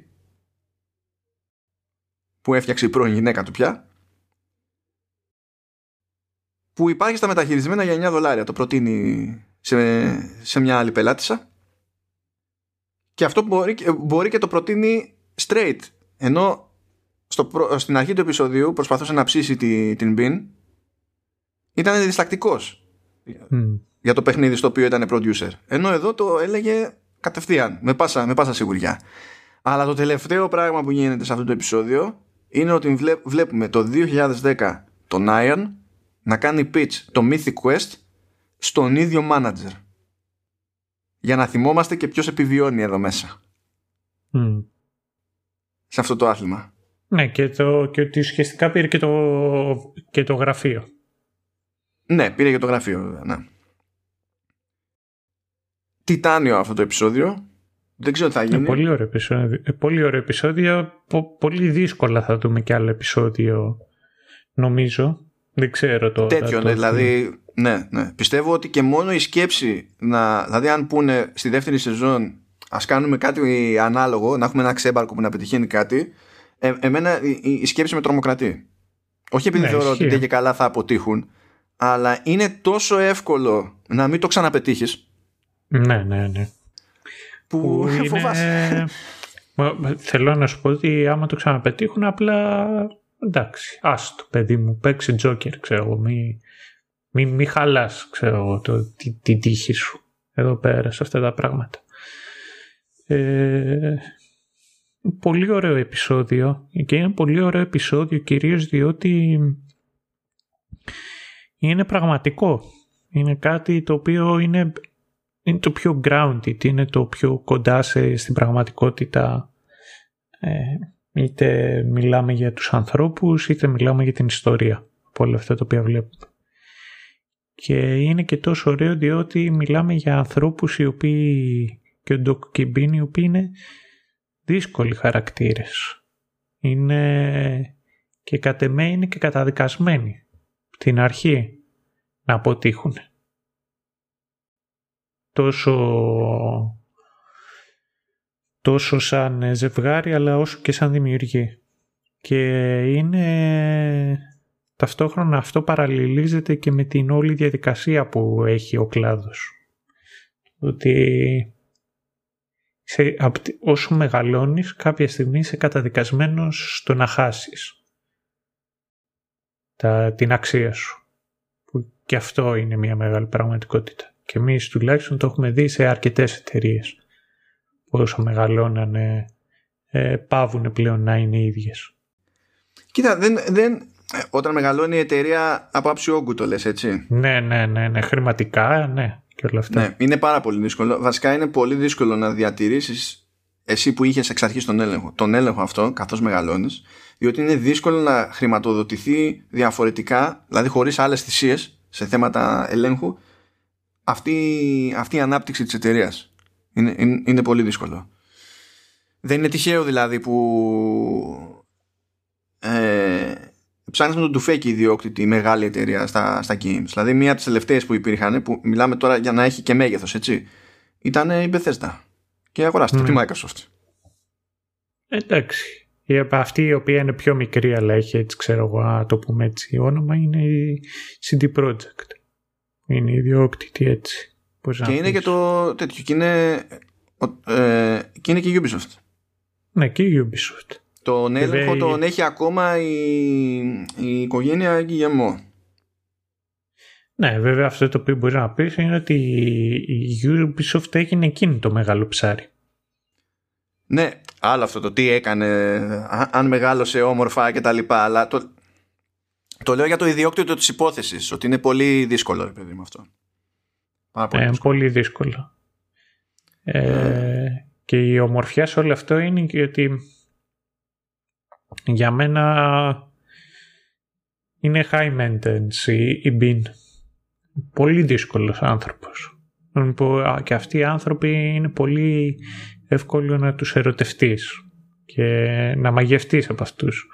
Γιατί είναι άνθρωποι οι οποίοι έχουν μια δυνατή φωτιά μέσα τους, έχουν ένα όραμα, είναι παθιασμένοι για αυτό το οποίο αγαπάνε και δεν νομίζω ότι υπάρχει τίποτα πιο ελκυστικό από το να βλέπεις κάποιον να, να μιλάει και να είναι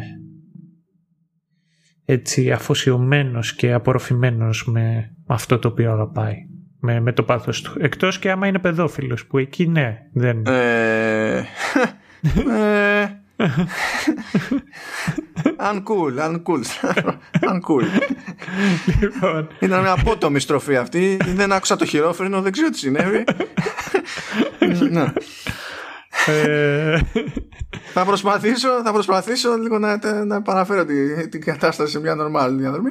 Ε, ό, όταν έχεις μια τόσο ακραία περίπτωση δημιουργικής προσωπικότητας που συμβαίνει αυτό σε δημιουργικές προσωπικότητες ε, είναι πιο εύκολο να δείξεις και πόσο σημαντικός είναι μέχρι ένα σημείο βέβαια ο ρόλος του producer που σε αυτή την περίπτωση είναι ο Doc που κρατούσε τις ισορροπίες mm. άσχετα που τις έχασε τις ισορροπίες γιατί μέχρι ένα σημείο έτσι όπως το δείχνει και το επεισόδιο δεν τον αδικείς αλλά το βλέπεις και έρχεται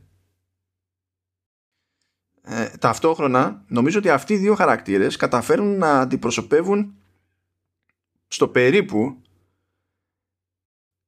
άκρα στα οποία δεν εντάσσεται ο Άιαν. Ο Άιαν ναι, δεν είναι όσο... δεν προσπαθεί καν να είναι ρεαλιστής όπως είναι ο Ντοκ. Και ε, ως ε, δημιουργική δύναμη είναι πολύ πιο ατελής και τζούφιο σε σχέση με, τη, με την Μπιν. Είναι σαν κάτι, κάτι ενδιάμεσο και είναι, τώρα δεν ξέρω αν έχει γίνει συνειδητά αυτό το πράγμα ή όχι έτσι είναι μια σκέψη που απλά μου βγήκε στην πορεία ε, και αν είναι έτσι τότε θα θεωρήσω δηλαδή αν έγινε επί τούτου ρε παιδί μου θα θεωρήσω επιτυχία το ότι έστω και έμεσα προκύπτει ξέρεις, αναδεικνύεται και ένα εύρος σε τέτοιου είδους περιπτώσεις. Αν δεν έγινε από πεποίθηση, θα χαίρομαι εγώ μόνος μου που φαντάστηκα ένα συμβολισμό και που δεν υπάρχει και προχωράμε. Ε, πολύ πιθανό αυτό το οποίο λες. Ε, ο Άιαν βέβαια έχει κάτι άλλο το οποίο δεν έχουν δεν έχει το άλλο το ζευγάρι. Εγωισμό. Ο Άιαν, ε, ναι. Εγωισμό. Ναι. Και είναι ο εγωισμός ο οποίος νομίζω ότι δεν αποχρειάζεται, αλλά είναι ένα κομμάτι αυτών των ανθρώπων. Αυτοί οι άνθρωποι έχουν τόσο εγωισμό διότι τον έχουν κερδίσει να τον έχουν. Όλοι αυτοί οι άνθρωποι, σαν τον Άιαν, οι οποίοι είναι κόπανοι στην πραγματικότητα, δεν τους θέλεις στη, στην καθημερινότητά σου ούτε να δουλεύουν μαζί σου. Είναι άνθρωποι οι οποίοι κατά τη διάρκεια της ζωής τους είχαν απέναντί τους μια μεγάλη σειρά από τύπους και τύπησες οι οποίοι τους λέγανε αυτό το οποίο που λες δεν γίνεται, αυτό δεν μπορείς να το κάνεις, Α, είσαι παράλογος. Και φορά με τη φορά ο Άιαν έκανε αυτό το οποίο ήθελε και στο τέλος κέρδιζε. Ακόμα και στην υπόλοιπη σειρά την οποία βλέπουμε, ενώ είναι τρελό αυτό το οποίο μπορεί να προτείνει και να είναι παράλογο, είναι αυτός ο οποίος στο τέλος παίρνει τις κουφές προτάσεις των υπολείπων και τις εντάσσει και τις κάνει λειτουργικές. Αυτό βέβαια για να το πετύχει σημαίνει ότι καταλήγει να κάνει και ο ίδιος μια κάποια έκπτωση διότι δεν κάνει τελικά αυτό που είχε σκεφτεί με την πρώτη ακριβώς όπως το είχε σκεφτεί τις περισσότερες φορές δεν το έχει σκεφτεί και ολοκληρωμένο βέβαια και επειδή ως χαρακτήρας δεν μπορεί να το διαχειριστεί πολύ καλά αυτό, γι' αυτό αρχίζει και αναπτύσσει μετά θεωρίες σύμφωνα με τις οποίες όλο αυτό το τελικό αποτέλεσμα ήταν εξ αρχής αυτό που, που είχε κατά νου, για να το οικειοποιηθεί, ρε παιδί μου, επειδή δεν την παλεύει. Ισχύει. Τώρα ο Ντοκ και όλα σε μένα αυτό το οποίο μου αρέσει είναι ότι εμφανίζει και όλες και ένα πρόσωπο το οποίο τουλάχιστον με τα δικά μου βιώματα και με το δικό μου κύκλο ε, είναι πολύ κοντά στο σύγχρονο άντρα. Και τι έχει να κάνει αυτό; Έχει να κάνει κυρίως με τον, με τον άνθρωπο ο οποίος είναι πιο εύκολο να λέει ψέματα στον εαυτό του. Και αυτό έχει να κάνει όσον αφορά και με την ίδια την εταιρεία. Το πώς είναι αυτός ο οποίος πρώτα πείθει τον εαυτό του. Σίγουρα πείθει την πιν, συζητώντας της και λέγοντάς της για, για το πώς θα, όλες αυτές οι αλλοιώσεις ουσιαστικά θα αποτελέσουν, θα αποτελέσουν κέρδος για αυτούς και για το δικό τους το δημιουργήμα. Αυτό είναι το πρώτο ε, ψέμα το οποίο λέει και μετά το δεύτερο το οποίο κάνει είναι για την ίδια τους τη σχέση. Και αυτό είναι πολύ σημαντικό και το βλέπεις ότι σταδιακά έχει αρχίσει και τον ενοχλεί και τον κουράζει. Γιατί ξαφνικά η σύντροφός του και η γυναίκα του έχουν αρχίσει και γίνονται σαν, τι να σου πω, σαν τον αστυνομικό που είναι εκεί στον μπλόκο. Ξέρεις βρε παιδί μου ότι ακόμα και να μην έχεις κάνει τίποτα θα θα πρέπει να, να, να δικαιολογήσει κάποια πράγματα, να φέρεις κάποια πράγματα τούμπα, κάτι το οποίο δεν είναι ευχάριστο. Και αυτό τον ταλαιπωρεί. Και στο τέλος όταν πλέον δεν μπορεί να, το, να ανταπεξέλθει για αυτή την κατάσταση, τι κάνει, ουσιαστικά ξεσπάει και χωρίζει και βρίσκει μια νεότερη και πιο, δεν θα πω θα πω ομορφότερη με την έννοια τη συμβατική. Ναι, ας το πούμε με το, με, το mainstream. Γιατί ναι. και εγώ δεν. Ε, έχω, έχω πει ότι δεν. Δηλαδή δεν μπορώ να, να βάλω δεύτερη τη μιλιότη, λυπάμαι. Α, είναι και, είναι και αυτή η κατάσταση. Και την βλέπεις ότι ουσιαστικά εκείνη ε, κέρδισε στη ζωή της είναι, έγινε μητέρα. Και εκείνη όμως δεν κέρδισε με τον τρόπο που φανταζόταν ότι θα κέρδιζε. Όχι, όχι. Αλλά και απ' την άλλη ε, είναι νομίζω και πιο όρημη από τον Ντοκ. Με την έννοια ότι και αυτή πλέον αντιλαμβάνεται και κάποια πράγματα. Του στυλ λέει πλήρωσα τις θήκες των δοντιών μου. Ναι, νομίζω ότι αυτό πηγαίνει πακέτο είναι πολύ εύκολος συμβολισμός αυτός, ξέρεις, με το ότι σου πετάει ότι έχει παιδιά πλέον. Δηλαδή αυτό για όποιος κι αν είσαι, βάζει τα πάντα σε μια διαφορετική βάση. Έχεις γυρίσει σελίδα. Δεν, δηλαδή, ακόμα και αν πεις ότι στην νέα αυτή σελίδα εξακολουθώ και έχω την ίδια δραστηριότητα με την προηγούμενη μου, έχεις γυρίσει σελίδα. Δεν είναι τα πράγματα ίδια τώρα. Δεν, δεν γίνεται αλλιώς. Εγώ περίμενα να δω ε, περίμενα να δω, ξέρεις πώς θα το συνδέσεις αυτό επειδή είπες ότι ο Ντοκ ως ρόλος χαρακτήρας ας πούμε ότι σου φαίνεται ότι είναι αναφορά στον σύγχρονο άντρα και περίμενα κάπου να το δέσεις αυτό. Ή όχι, νομίζω ότι είναι, είναι πολύ κλασικό αυτό το, πώς να σου πω, αυτή η κατάσταση πλέον. Είναι του, τουλάχιστον ε, το, το πρώτο κομμάτι του να πεις ψέματα ότι βρίσκεσαι σε μια κατάσταση στην οποία κυρίως λες ψέματα στον εαυτό σου ναι, όχι, κατάλαβα αυτό που περιγράφεις. Απλά δεν, πια, δεν βλέπω με αυτά που είπες μέχρι στιγμής, ας πούμε, πώς τελικά εστιάζεις στο ότι ε, είναι ο σύγχρονος άντρας. Με βάση αυτό. Όχι, δεν... Ε, ότι είναι κάτι το οποίο το έχω δει πολλές φορές στο κύκλο μου, στο, στους άνθρωπους με, το, με τους οποίους έχω παρεδώσει. Νομίζω ότι είναι πολύ συχνό αυτό το φαινόμενο. Εγώ μαζί σου ότι είναι πολύ συχνό. Απλά έχω διαφωνία, ξέρεις, ως προς το ότι είναι χαρακτηριστικό χούι, ας πούμε, του, του σύγχρονου άντρα. Θεωρώ ότι δεν έχει να κάνει με το, με το οτιδήποτε σύγχρονο ή μη σύγχρονο σε πρώτη φάση και ότι το, είναι χαρακτηριστικό οποιοδήποτε ανθρώπου. Αυτή η εκλογήκευση μιας παράλογης κατά τα άλλα κατάστασης πηγαίνει κόντρα στο, στο ίδιο σου το πιστεύω. Ε, που το κάνεις επειδή θεωρείς ότι υπάρχει κάποιος άλλος λόγος για να το καταπιείς. Ε, και ψάχνεις δικαιολογίες διεξόδους είναι mm, δεν το γλιτώνει κανένας αυτό σε κάποιο, σε κάποιο βαθμό πιστεύω. Δεν, δεν ξέρω αν υπάρχει άνθρωπος εκεί έξω που να μην έχει πέσει σε τέτοια λούπα έστω μία φορά στη ζωή του ας πούμε. και μακάρι ναι, να είναι ναι. μία. Μακάρι να είναι μία. Και έτσι φτάνουμε και στο ξέρεις στο, το slippery slope. Ε, έτσι καταλήγεις εκεί που έχεις, έχεις καταλήξει. Γιατί στην αρχή όταν άρχισαν οι εκτόσεις ας πούμε στο DQD ήταν μικρές και σε high concept. Δηλαδή δεν άλλαζαν τη φύση του παιχνιδιού ώστε να πεις έχουμε με τη μία πρόβλημα αλλά μετά η κάθε επόμενη αλλαγή ήταν και πιο δραστική και άλλαζε τη φύση του παιχνιδιού, άλλαζε τη φύση του δημιουργήματος και φυσικό ήταν πάνω απ' όλα να αποξενωθεί από το ίδιο του στο δημιούργημα ε, η Μπιν. Ακριβώς επειδή ήταν δικό της δημιούργημα. Είναι πιο, πρώτα η ίδια θα το δει και θα πει δεν ξέρω τι είναι αυτό, δεν τα αναγνωρίζω. Και μετά θα το δει ο producer. Και πολλές φορές έτσι είναι και στην πραγματικότητα ως ναι, ναι. Είναι, είναι γενικά ενώ εδώ είναι μία ιστορία σε αυτό το επεισόδιο μία ιστορία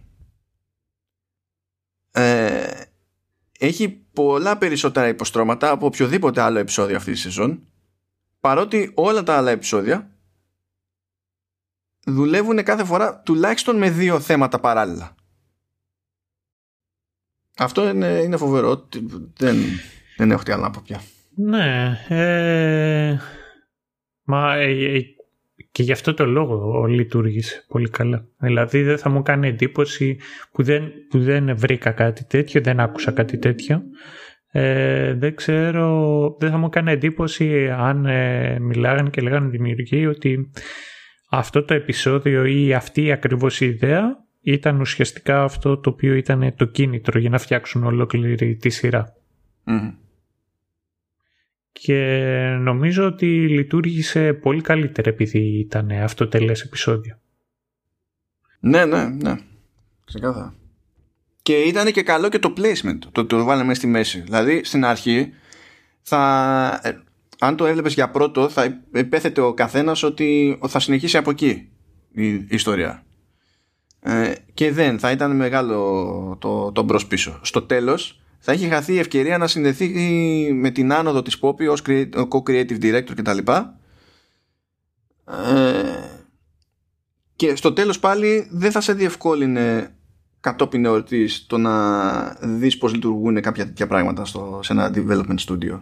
και θα σε μπέρδευε και Ήταν καλή σκέψη. Ναι, ναι, ναι, θα, σε μπέρδευε τους στυλ τι, τι εννοεί τώρα με αυτό. Κατάλαβες; Είναι πώς κάει στο τέλος ο Joker We live in a society και λες τι λες ρε Σνάιντερ; Είναι κάτι τέτοιο. Ε, τώρα βέβαια Και γι' αυτό το λόγο αυτό το επεισόδιο στέκει, πώς να το πω, θα το πρότεινα να το δουν όλοι όσο είναι, αλλά τους έλεγα κιόλας ότι δεν είναι αντιπροσωπευτικό δείγμα της υπόλοιπης σειράς. Είναι υπέροχο να το δεις και τα λοιπά. Και παρότι δεν νομίζω ότι είναι εύκολο, δεν είναι εύκολο να επαναληφθεί, θα μου άρεσε ιδιαίτερα να έβλεπα και στην άλλη και στην επόμενη σεζόν κάτι παρόμοιο. Όχι για κάποιο λόγο, γιατί θεωρώ ότι είναι μια πολύ καλή ευκαιρία πέρα από το να δημιουργήσει κάτι το ιδιαίτερο. Που βρε παιδί μου, το είπαμε και πιο πριν, δεν είναι το τόσο εύκολο να βγει εξίσου καλό. Να, να βγάλουν, ξέρω, ένα εδώ επεισόδιο, το οποίο να είναι αρκετά καλό. Okay. Είναι πολύ καλή ευκαιρία στο να απομονώσουν και να σχολιάσουν τέτοια πράγματα και τη, τη δημιουργικότητα του gaming και, και όλα αυτά με, με τις προσωπικές ιστορίες. Γιατί πέρα πόσες ωραίες τέτοιες ιστορίες μπορείς να πεις. Αδέρφια τα οποία ε, τους έχει φέρει κοντά το gaming. Για πόσους ήταν παρηγοριά. Μπορεί, μπορεί, μπορείς να πεις πολλές τέτοιες ιστορίες. Αυτό τι μου θύμισε, αγαπητέ εξάδελφε. Ε, νομίζω πρώτη φορά φέτος. Παίζει να είναι πρώτη φορά φέτος. Ε, διοργανώνονται κάποια βραβεία που λέγονται Exceptional Gamers. Ναι. Και δεν βραβεύουν games, αλλά βραβεύουν ε, τέτοια περιστατικά. Ε, το, το πώς στην ουσία ένας gamer με, λόγω της εμπειρίας του σε κάποιο παιχνίδι ή με τη βοήθεια κάποιου παιχνιδιού ή τα λοιπά, κατάφερε κάτι άλλο στο, στην πραγματική του ζωή. Ο Κίλι τα παρουσίαζε αυτά τα βραβεία. Όχι, νομίζεις ότι θα έκανα ειδική αναφορά με τα παρουσίαζε ο Κίλι; Δεν θα μπορούσα. Ε, αυτό, το, ήθελα, το, αυτό ήθελα να δω. Τι, για πες, ναι. Όχι, απλά μου θύμισες αυτό τώρα, ρε παιδί μου, ότι ξέρεις, άμα σηκώνει να έχουμε ιστορίες για βραβεία, προφανώς και σηκώνει να έχουμε ιστορίες για τέτοια μεμονωμένα επεισόδια. Απλά φοβάμαι να το ευχηθώ για τους λόγους που ανέφερα πιο πριν. Απλά φοβάμαι. Ελπίζω να το πάθουμε, απλά φοβάμαι να το ευχηθώ. Αυτό. Εγώ το μοναδικό το οποίο έχω να κάνω σχόλιο από εκεί, ένας τιτανό τεράστιο εδώ πέρα, γνωστός και των δύο μας, ο οποίος δουλεύει σε ψιλικατζίδικο, σε πιθανή ληστεία γύρισε εκεί και ε, πραγματικά ενώ του είχαν στραμμένο το όπλο στα μούτρα αντέδρασε και. δεν το πουλάς, δεν το πουλάς. Έλα τώρα, τώρα θα χωθεί το marketing και θα έχεις και δίκιο. Δεν το πουλάς. Δεν ήταν πιθανή ληστεία, ήταν κανονική απόπειρα ληστείας και χωθήκαν μέσα στο ψιλικατζίδικο με καλάσνικοφ. Δεν είχαν ένα όπλο. Δεν ήταν ένας και δεν ήταν ένα το καλάσνικοφ. Εντάξει, και έσκασε και ο τέτοιος, έσκασε και ο ιδιοκτήτης, ο οποίος είναι, είναι, είναι γομάρι. Αλλά δεν, δεν ε, καταλάβες. Το πουλάω έτσι όπως μπορώ να το πουλήσω. Εγώ απλά θα απέκρυπτα μέρος της αλήθειας. Κατάλαβε. Ενώ εσύ τώρα με αναγκάζεις και αλλάζω το narrative. Τέλος πάντων. Ε, και ο γνωστός μας γύρισε εκεί και του πήρε το όπλο αυτού που τον απειλούσε και μου είπε, λέει, αδερφέ, να ξέρεις, CQC, σαν, σαν το Snake.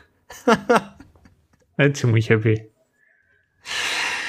Τι ψυχή, ρε φίλε. Τι, τι άτομο. ο, ο Χάρης. Νομίζω εδώ πέρα είναι λογικό να το κλείσουμε πια. Ναι. Δεν υπάρχει τρόπος να ξεπεράσουμε την ιστορία με τα Καλάσνικοφ και το CQC του Χάρη σε ψιλικατζίδικο. Οπότε, ναι, ναι. Μυστήριο το 16ο επεισόδιο, αλλά δικαιωματικά πιστεύω. Ε, δεν περίμενα να μου κάτσει έτσι το Mythic Quest. Παρότι είχε βγει τόσο καιρό, δεν είχα υποψία για αυτό το πέμπτο επεισόδιο μέσα στη μέση. Οπότε μου σκάσε στη μάπα σαν κοτρώνα και χαίρομαι που μου κάτσε έτσι. Χαίρομαι που έχω βρει προφανώς έναν μηχανισμό να αποφεύγω τόσο πολύ τα spoilers. Ε, εγώ θα σου πω το εξής. Ε, όταν, ε, κάνω, όταν ε, αποφασίζουμε να κάνουμε για κάποια σειρά επεισόδιο, ψάχνω γενικότερα να δω το τι γίνεται, σχόλια, ε, να, να διαβάσω για τους ηθοποιούς το ένα και το άλλο. Ε, για, το, για το συγκεκριμένο, για το Mythic Quest, νομίζω ότι βρήκα το λιγότερο υλικό ever. Ακόμα και η καραδί μου παίζει να βρήκα περισσότερο. Δεν, δεν κάνω χαβαλέ. Καλά, εκεί μας σώζει που ήταν στο πρώτο κύμα παραγωγών Apple TV Plus και το Apple TV Plus δεν έχει μέγεθος τέτοιο ώστε να είναι ας το πούμε μέρος της καθημερινότητας και μπορεί να τις καπουλάραμε έτσι. Ναι, αλλά σου λέω είναι τέτοιο... Έχει... Δεν έχει κάνει ντόρο. Ακόμα και το... Βρε παιδί μου και το Ted Lasso. Έχει κάνει ντόρο. Το Ted Lasso είναι η πρώτη παραγωγή από Apple TV Plus που έχει καταφέρει να κάνει οποιο, οποιοδήποτε ντόρο που να mm. καταγράφεται. Δηλαδή να το νιώσει και ο διπλανός τέλος πάντων. Έτσι, έτσι. Είναι στα, είναι στα πρώτα βήματα ακόμα η υπηρεσία. Είναι, είναι σχεδόν η μόνη συνδρομητική υπηρεσία του είδους που νομίζω έχει μόνο, μόνο originals. Μόνο. Δεν έχει τίποτα άλλο. Ακόμα και το HBO ας πούμε έχει περιεχόμενο τρίτου και το HBO Max έχει ακόμη περισσότερο περιεχόμενο τρίτων. Οπότε καταλαβαίνεις. Έχει δρόμο μπροστά για να, για να το έχει ο άλλος κατά νου ρε παιδί μου. Καν. Ναι, Όχι το Mythic Quest, το οτιδήποτε θα σκάσει εκεί. Ναι, εντάξει.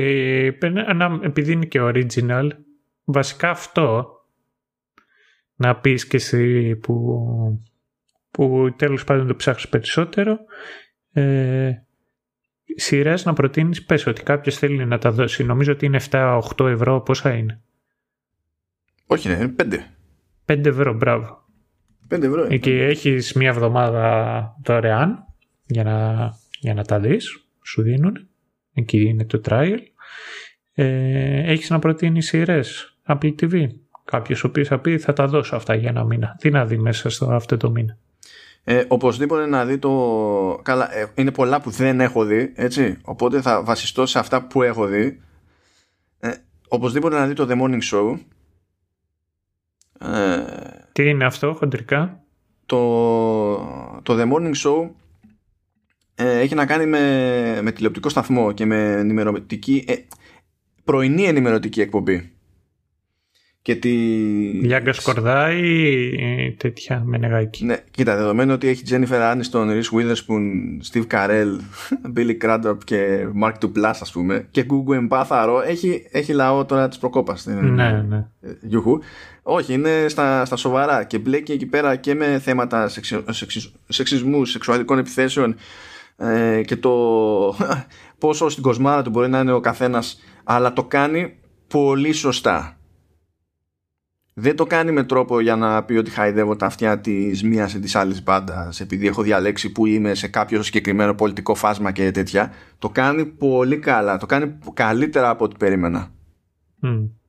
Το φοβόμουν αυτό γιατί είναι πολύ εύκολο να, ναι. να ξεφύγει. Τώρα έχει εκεί πέρα, νομίζω η πιο ακριβή παραγωγή που είχε κάνει μέχρι στιγμής ήταν το, το C, που είναι fantasy και υποτίθεται ότι η ανθρωπότητα έχει χάσει το, την όρασή της ε, οπότε έχουν μάθει να λειτουργούν όλοι στα τυβλά. Σαν, τώρα, αυτό ναι, δεν... σαν δελφίνια. ναι. Ε, τώρα αυτό δεν είναι τόσο σούπερ. Α πούμε αλήθεια, παρότι πρωταγωνιστή ο Aquaman. Δεν είναι τόσο σούπερ. Είναι όμως πολύ όμορφη παραγωγή. Έχει πολύ καλή φωτογραφία. Και έχει παίξει με στη σκέψη στο πώς σε διαφορετικές καταστάσεις θα ήταν λογικό να λειτουργεί μια ομάδα τυφλών. Διότι υπάρχουν κίνδυνοι εκεί έξω, έχει ακόμα και μάχη. Έτσι. Κάπως έπρεπε να σκεφτεί κάποιος πώς είναι λογικό να λειτουργήσει αυτό το πράγμα. Δεν υπάρχει κάποια παπάντζα του στυλ ε, είμαι τυφλός αλλά νιώθω τυφόρος και εντάξει καταλαβαίνω έτσι. Ούτε είμαι ξαφνικά ο Daredevil. Και έχει γίνει πολύ ωραία δουλειά σε αυτό το, σε αυτό το κομμάτι. Να έτσι. είναι 9.999 Βούλγαροι. Με τη μία δεν, OK, okay, ναι. Τώρα αυτό που δεν έχω δει, αν θα το αναφέρω για τους προφανείς λόγους, θα πω παιδιά, υπάρχει το υπάρχει Τεχεράνι. Εντάξει, να δούμε λίγο Καλλιθέα, λίγο κέντρο Αθήνας. Δεν, το, δεν μας τυχαίνει σε, σε διεθνείς παραγωγές. Να δούμε πράγματα, ξέρω εγώ. Άμα θέλετε να δείτε την Αττική αλλιώς και να ναι. προσποιηθείτε ότι είναι στο Ιράν, ε, δείτε το Τεχεράνι. Αυτό. για, για ολόκληρο τον κόσμο η Αθήνα μοιάζει με, με το Ιράν. Ναι, και όταν θέλουμε να γυρίσουμε κάτι και να πούμε ότι τα είχαμε στην Αθήνα, το γυρίζουμε στην Τινησία. ναι, ισχύει και αυτό. Αυτά είναι τα ωραία, ναι. Okay. 100% επιτυχία. Μπράβο, τέλεια. Εντάξει, κάποια στιγμή όλοι είμαστε το ρόντο. Αυτό έχει σημασία. ναι, ναι. Αυτά λοιπόν, αγαπητοί. Ξεσπαθώσαμε εδώ πέρα, αλλά πατήθηκαν όλα τα κουμπιά, δεν γίνεται. Ήταν ε, περίπτωση σειράς. Θα τα ξαναπούμε σε 15 μέρες. Να είστε καλά. Ε, ένα μυστικούλι, δεν έχουμε καν σκεφτεί τι έχει το πρόγραμμα σε 15 μέρες από τώρα. Το σκεφτούμε αφού κλείσουμε εδώ πέρα. Οπότε θα είναι έκπληξη αναγκαστική. Ούτε χίντ δεν έχουμε. Καλά να περνάτε. Να, εγώ έχω κάτι κατά νου, αλλά να είστε καλά. Για καλή και για κακή σας τύχη να εύχεστε και να μην εύχεστε, να ισχύσει αυτό το οποίο έχω κατά νου. Και τα λέμε σε δύο εβδομαδούλες. OK. Okay. Να μάθω κι εγώ τι έχει κατά νου.